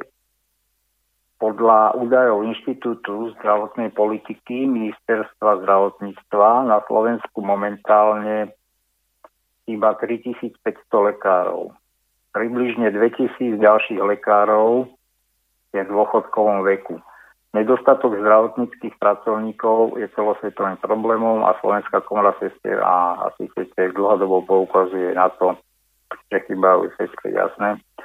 Uh, a teraz k tomu, čo som spomínal, že sestra, pôrodná asistentka, lekár a zubný lekár sú regulované povolenia a ich príprava musí byť v súlade so smernicou Európskeho parlamentu a Rady 36 lomeno 2005 a 55 lomeno 2013. Iba za podmienok odbornej spôsobilosti uvedených v tejto smernici môže zdravotnícky personál pracovať na európskom trhu práce. Podľa Slovenskej komory sestier snaha o získanie sestier z tretich krajín, to teda sem na Slovensko, patrí medzi kroky, ktoré z dlhodobého hľadiska a ani z hľadiska kvality služieb nepomôžu systému ani pacientom. O to, to tvrdia sest, zdravotné sestry. Otázka je, že či to tak je, či to tak nie je. Takýmito krokmi sú podľa komory aj premenovanie zdravotných asistentov na praktické sestry a personálne poddimenzovanie oddelení. A e, e, naopak asociácia nemocníc Slovenska tá tvrdí, že je potrebné prijímať lekárov z iných krajín preto, lebo noví študenti prídu do praxe až po 6 rokov a špecialisti sa z nich stanú až o 11 rokov. A v tejto situácii sú absolútne nepochopiteľné vyhlásenia niektorých predstaviteľov rezortov a lekárskych fakult o tom, že pre slovenské zdravotníctvo a školstvo je vlastne úsporou a žiaducím stavom, keď študuje 4 tisíc slovenských študentov mimo Slovenska v Českej republike. Pripomíname, že väčšina z nich si počas štúdia vytvorí v, v Čechách zázemie a už sa na Slovensko nevráti. No a teraz e, k tým lekárom e, pár informácií, e, ktorí sú vlastne v zahraničí. Najviac údajne Slovákov je v Čechách a v Nemecku, nie v Rakúsku. Takže Plat začínajúceho lekára v Nemecku je 4000 eur v hrubom a postupne rastie. To, to je ale článok z roku 2015. Osobí tam už viac ako tisíc slovenských lekárov, pre porovnanie na Slovensku ich zostalo 18 tisíc, no teraz ich už je asi len 16 tisíc. Naše lekárske fakulty stojí 6-ročné štúdium, teraz počúvajme, každého jedného skončeného lekára 50 až 60 tisíc eur. Odhaduje Stredoeurópsky inštitút pre zdravotnú politiku. A práve Nemecko zaznamenalo v posledných rokoch najväčší prírastok našich doktorov. Koncom roka 2014 ich tam podľa evidencie Nemeckej lekárskej komory pracovalo 1039. No to je slušný počet. 16 tisíc. Či by bolo to ako férové, že by tie nemecké, nemecké nemocnice, kde pracujú tí lekári naši, uhradili tie náklady na vzdelávanie ako Slovenskej republike? Áno. Dáme tomu tých 50 až 60 tisíc eur. To by nebolo zle. No a Rakúska komora evidovala e, v roku 2014 e, len 153 lekárov zo Slovenska. E, začiatočný hrubý plat je nie je nižšie ako tých 4900 eur. Pre vysoké odvody a dane táto suma v čistom však znamená len približne 2500 eur. Takže ja si myslím, to nie je až taký brutálny rozdiel oproti tým no, spomínaným dvo, dvom tisíckam, čo som citoval z toho inzerátu. Vzhľadom no, k tomu, že napríklad bývanie v Nemecku je oveľa drahšie než bývanie na Slovensku. Takže... Ale to a, a tie dve tisícky, čo ste čítali, tak e, to je takto. No keby to bolo v štátnom zariadení, tak uh, tuším 2300 je nástupný plat atestovaného lekára, hej. Mm. Úplný, zá, úplný základ. Mm-hmm. Pozor na to. Takže k tomu máte zás, keď tam robí na časy, keď tam e, robí nočné služby, príplatky a tak ďalej. A tak ako sme to uvádzali uh, minule, tak uh, aj podľa funkcie sa vyšplhajú až do 5000. No samozrejme po nejakom čase a musí mať funkciu primára alebo tak ďalej. Ale len ten nástupný základ je 2300 zhruba. No. Takže pokračujem. Ak lekár pracuje v nemocnici, ktorej ako v lekárske odbory, každoročne jeho príjem rastie o približne 150 eur, čiže v tom Nemecku. No ale teraz, čo by si mali lekári uvedomiť, slušnému platu však musí obetovať najmä zo začiatku veľké množstvo energie. Má to ťažšie než doma. Cíti väčší, väčší tlak od pacientov a ani sestry mu tak veľa ako na Slovensku nepomáhajú. E, napríklad, ako to je zaujímavé, napríklad inekcie v Nemecku zavádza lekár zatiaľ, čo u nás cesta, takže si zoberme. E, má tam väčšiu zodpovednosť, áno. Tuto sestra určite úkony spraví za toho lekára, aj tie lekári to takto robili, že aj tie úkony, ktoré, na ktoré tie sestry podľa vyhlášky nemali kompetencie, aj tie robili, napríklad vybera, vyberanie stehov, e, akože chirurgický zákrok, samozrejme na indikáciu lekára, že to nerozhodla sestra, ale rozhodol lekár, že kedy sa stehy, stehy môžu vybrať a sestra to vykonala.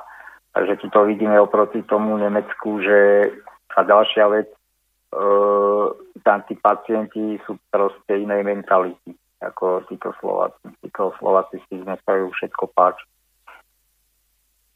A Ďalej pokračujem, nielen Slováci, ale aj iní zahraniční lekári majú v Nemecku spočiatku problém. Jazyková bariéra je v porovnaní s angličtinou o to väčšia, že v nemeckej medicíne sa natoľko nepoužívajú latinské slova ako napríklad v angličtine. Čiže si vezmime, že ten lekár, keď sa chce uplatniť v Nemecku, tak musí vedieť aj lekárskú termin, terminológiu v Nemčine, nestačí mu tá latinská.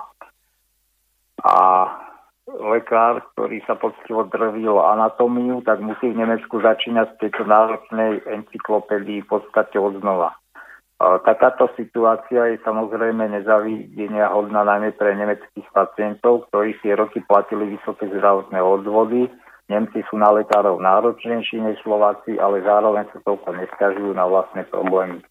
Nemci majú strach, že im lekár z cudziny nerozumie. Platí to najmä o menej významných nemocniciach, kde majú služby lekári cudzinci, častokrát jediným Nemcom v týchto prípadoch je len primár. E, v Nemecku je to čoraz väčší problém. Zo zahraničia prichádza veľa lekárov, ktorí Nemčinu zvládajú zle. Hovorí právnik Hartwig e, Meyer, stojaci na čele Združenia na ochranu pacientov pre agentúru AFP. V Nemecku si každý spolkový štát určuje požadovanú jazykovú úroveň nezávisle. Väčšina vyžaduje minimálne certifikát európskej úrovne B2. Lekár by mal byť schopný v jazyku obstojne komunikovať. Certifikát B2, ktorý u nás poskytuje iba GTH inštitút, nevyžaduje žiadny test zo zdravotníckej terminológie. Ak má niekto B2, dokáže si určite kúpiť párovský lístok na autobus, ale nie je tu žiadna záruka, že dokáže hovoriť s pacientom, povedal prezident lekárskej komory Sporíny Fátku Jurgen Pofár. Takže toto je dobré aj pre poslúchačov, aby vedeli, keď stále tí lekári sa oháňajú, jak oni môžu odísť, no tak nevidú, ale ja mám taký pocit, že 75 70% by sa z nich tam neuchytilo asi. Podľa toho, jak ich poznám. A čo sa týka Česka, v Česku nájdete slovenských doktorov takmer na každom oddelení. Z mnohých sa tam časom stali primári, kedy si bolo u nás Slovákov ešte viac. To už hovorí Michal Sojka z Českej lekárskej komory. V súčasnosti vzhľadom na vyššie platy na Slovensku aj zmenu kurzu koruny je, je tu menej. Podľa neho Slováci a Česi odchádzajú už priamo do Rakúska, Nemecka či Veľkej Británie. Boli sme akási prestupná stanica, dnes už o Česko nie je taký záujem zo strany Slovákov, ako býval. Uh, uh, opäť toto bolo v roku 2015, takže uh, aktuálne v tom 2015 evidovali 1799 lekárov zo Slovenska. No tak si zoberme, koľko som to, nejakých 1090 v Nemecku, 1799 v Čechách, bolo vtedy uh, odchod slovenských lekárov do Česka sa spomalil najmä pre plošné zvýšenie platov za vlády Ivety Radičovej. No a však to, čo tak strašne chceli zvýšiť platy, však ako všetci, všetci iní ľudia z iných profesí, no tak mali otvorené dvere, tak mali ísť. Myslím. Nemuseli čakať na platy, tu nám mohli sa všetci presunúť do Nemecka. No a teraz, e, ako to vypadá s ukrajinskými lekármi, napríklad, že to sú také niektoré nemocnice. V Michalovciach pracujú traja lekári, platí, že títo lekári sú veľmi motivovaní sa presadiť vďaka ich zvýšenému silu ľahšie prekonávajú jazykovú bariéru alebo iné kultúrne odborné rozdiely, povedal hovorca siete nemocnic pred zdravia Tomáš Král. No situácia je taká, že hlavne títo zahraniční ukrajinskí lekári sa uplatňujú opäť v tých malých nemocniciach a takisto je to aj s našimi lekármi v tom zahraničí, či v Nemecku alebo v Rakúsku, čiže sa tiež v tých malých nemocniciach uplatňujú. No a Toto som uh, spomínal minule, že teda podľa toho rakúskeho veľ, veľvyslanca to bolo v 2014, že uh, 25 tisíc uh, pracovníkov zo Slovenska pracuje v zdravotníctve. A mzda No, čo to nebudeme. Tuto je, že lekárska, lekárov zastupuje v Rakúsku lekárska komora, ktorá má v systéme zdravotníctva silnejšie postavenie ako Slovenská. Rakúska komora sa podiela ako rovnocenný partner na každej zmene a to záujme pacienta a lekára. Toto ale tvrdil Marian Kolár. Takže zasa nám chce ukázať, že je to tam lepšie. tak ja si myslím, že by si tie lepšie podmienky mohol aj on tam nejako vytvoriť. No a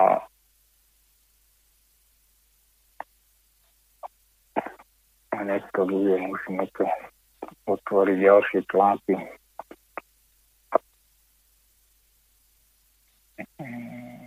Dobre.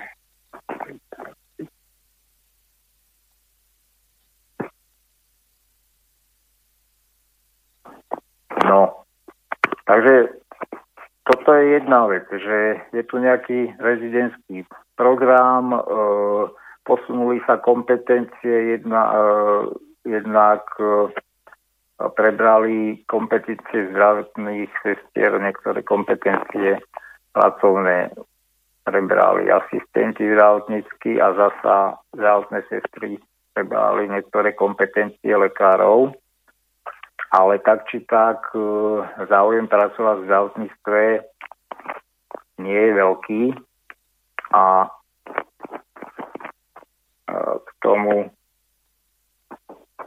zasa nejaké údaje, čo tvrdia zdravotné sestry, že mladých ľudí doslova uráža, že takmer trojnásobne vyšší plat dostane sestra v spomínanom Irsku 2030 eur, v Nemecku 2200, v Rakúsku 2300, vo Veľkej Británii 2477, či vo Švedsku dokonca 3112 eur. S výnimkou Maďarska majú lepšiu gážu ako sestry na Slovensku aj v susednom Polsku 786 alebo Česku 1000 eur. Mm, absolventov ošetrovateľstva odrádzajú aj nevyhovujúce pracovné prostredie v zdravotníckých zariadeniach. S tým súhlasím a to sa im nečudujem.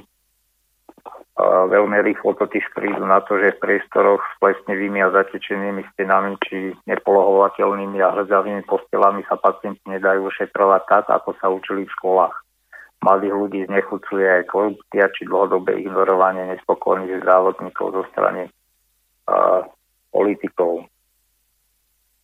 Za posledných 5 rokov na Slovensku viacej sestier ubudlo ako prišlo, to sme povedali, že tam je asi len, len tretina uh, nových príde z toho odchádzajúceho počtu. A čo je ale zaujímavé, tento údaj, v júni, to bol rok asi 2000, neviem, 15, 16, júnia v júli. Zaregistrovali len 23 absolventov a rok predtým to bolo 102 absolventov vlastne z tých stredných škôl. A pričom teda chyba tých 12 tisíc sestier, čiže tu vidíme, že to absolútne, e, keby pribudlo aj, ja neviem, 50 takýchto nových škôl a kapacitne, tak to asi nestačilo uh, doplniť ten počet chybajúcich sestier. A podľa členky Rady komory daných z Ruktovej robia zahraničné kliniky medzi našimi študentami ošetrovateľstva nábory už hneď po skončení prvého ročníka ponúkajú im štipendia, ak sa im čím skôr zaviažú. Pridáva s tým, že školáci podľa jej informácií absolvujú pravidelné odborné stáže v zahraničí, a porovnávajú podmienky v iných štátoch a je potom úplne logické, že sa už nechcú uh, vrátiť späť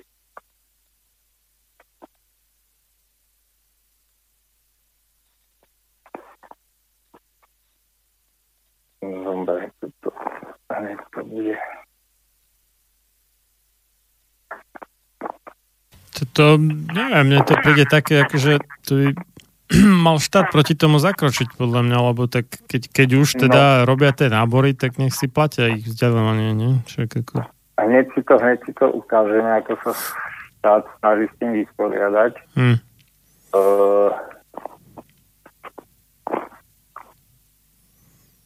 tuto ešte uh, tuto ešte Mariana Šolta, ktorý je prezidentom asociácie súkromných lekárov, pretože on má tiež také špecifické názory, to stojí za prečítanie. E, podľa neho so správnou motiváciou, dostatočným spoločenským a finančným odhodnotením, ako aj rozšírenými kompetenciami po ukončení fakulty dá vyrobiť všeobecný lekár za 3 až 5 rokov pripraveného lekárskeho špeciálneho za 10 rokov dobre vyoperovaného chirurga až za 15 rokov. Uh, tuto len správne takú odbočku na ohľadne toho, keď doktor Lipták stavil, že z fakulty lekárskej že vychádzajú hotoví odborníci. No ani nemôžu, lebo skutočne je to trvá ešte možno aj ďalších 5 až 15 rokov, kým sa z neho stane aj odborník. Uh, a teraz v prvom rade treba pripomenúť, aké náročné štúdium medicíny, o ktoré v súčasnosti nie je až taký záujem. Mnoho študentov opúšťa lekárskú fakultu už po prvom ročníku. No ale neviem, akože to by, to by to mám alebo na to nemám. No, tak idem na tú školu a nie je tak, že idem vyskúšať, áno. A potom sa čudujem, že na to nemám. No otázka je, že či opúšťajú, alebo proste nezložia skúšky. No, viete čo, ja mám skúsenosti, lebo skutočne mm, takto to poznám aj mladých chalanov alebo mladých ľudí a proste išli skúši, skúsiť a e, bohužiaľ tie kritéria e, sa na prijatie sa asi dosť znižovali všeobecne, zvlášť na takých školách, kde, kde vlastne mali záujem, áno. Tam, kde dostatočne veľký záujem môžu si vyberať, tak si aj vyberajú a podľa prospektu a podľa určitých kritérií. Netvrdím, že na lekárske fakulty si tiež nevybierajú, lebo ten záujem je tam asi minimálne 10 násobný, ako môžu zobrať. Ale keď už sa tam niekto dostane, poznám prípady, no proste nastúpi mladý človek, alebo teda ide študovať a potom zistí, že na to skutočne nemá lebo ten skok medzi strednou školou a vysokou je pomerne veľký. Aspoň teda za mojich čias to tak bolo, že, že je to veľký skok. Akože na objem úsil a všetko okolo toho. No a čo tu ďalej tvrdí uh, Marian Šok, že lekárske povolanie nie je až také lukratívne, študent, ktorý sa rozhoduje pre vysokoškolské štúdium, mnohokrát vidí i štatistiky, ktoré uvádzajú ako najlepšie finančne odhodnotených IT technológov spoločenské ohodnotenie lekárov tiež nie je hodnotené pozitívne. No tak ja te, teraz nechápem, o čom to vlastne pán doktor hovorí, teda buď tento medicínu vykonávať a ne, neporovnávam sa s inými profesiami, a keď sa porovnávam s inými profesiami a záleží mi na peniazoch, tak si vyberiem tú inú profesiu. Že toto vôbec, oni ako stále melú len o tých peniazoch a je už úplne otravné, ako aj počúvať aj čítať. No a takže spomínal som teda, že začalo, e, začal rezidentský program e, s pediatrami a všeobecnými lekármi v auguste 2018 eh, pribudli ďalšie špecializácie ako urgentná medicína, anesteziológia a detská psychiatria. A postupne by mali pribúdať ešte ďalšie. No a podľa Vysolajského, ktorý je eh, prezidentom Lekárskeho odborového združenia, ten opäť to teda čiastočne kritizuje. Myslí si, že rezidentský program nie je zlé riešenie, ale samotný však nestačí. Vo svete funguje už dlho, určite je to určitá forma riešenia nedostatku lekárov. Skôr treba u nás nastaviť iné veci a to platby od zdravotných poisťovní aj, aj kompetencie. Uh, tuto naráža na kompetencie uh, všeobecných lekárov kontra špecialistov, pretože tvrdí, že a, a, vo svete alebo v iných krajinách a, 80% práce robia všeobecní lekári a zbytok špecialisti a u nás je to naopak, že ten všeobecný lekár má veľmi malé kompetencie a, skutočne ja to viem tiež praxe, že, že jednoducho všeobecný lekár len vypisuje tie výmenné lístky a posiela vás špecialistom. Takže to je tiež, čo ministerstvo už mohlo vyriešiť dávno a proste nevyriešilo. Ďalej Vysolajský odhaduje, že rezidentov špecialistov budú školiť hlavne nemocnice, pretože pôjdu, pôjde o výhodnú zárobkovú činnosť.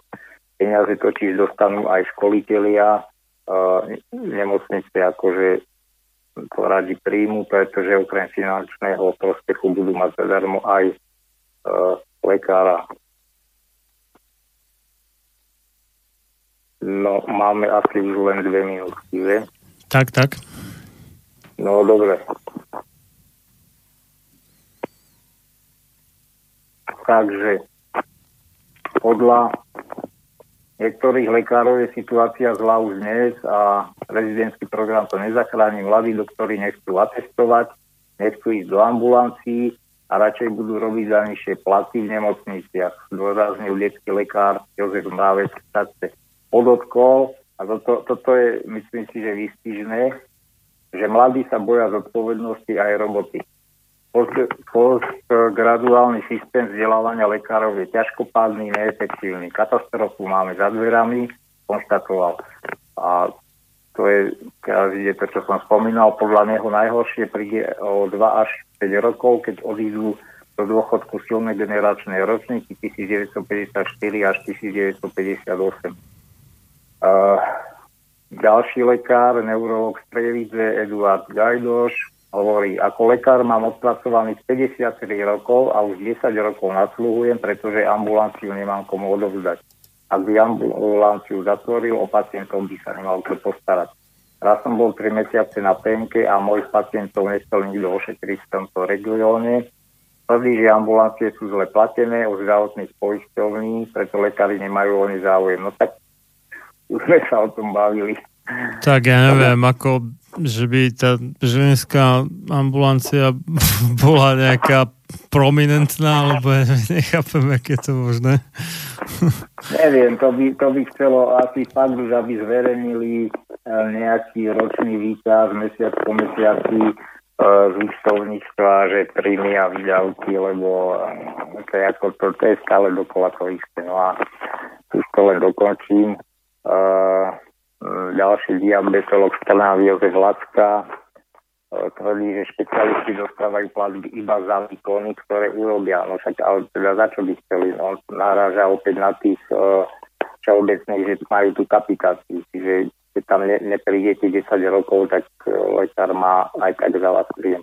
No a citujem ho, ak ochorujem a neprídem dva týždne do roboty, tak nezarobím ani ten. No tak tomu ja len môžem povedať, že vítajte medzi živnostníkmi. To je ako, že to je tu, ja neviem, nejaká novinka, však každý hmm. živnostník nepracuje, tak mu tu maročku nikto neplatí. No.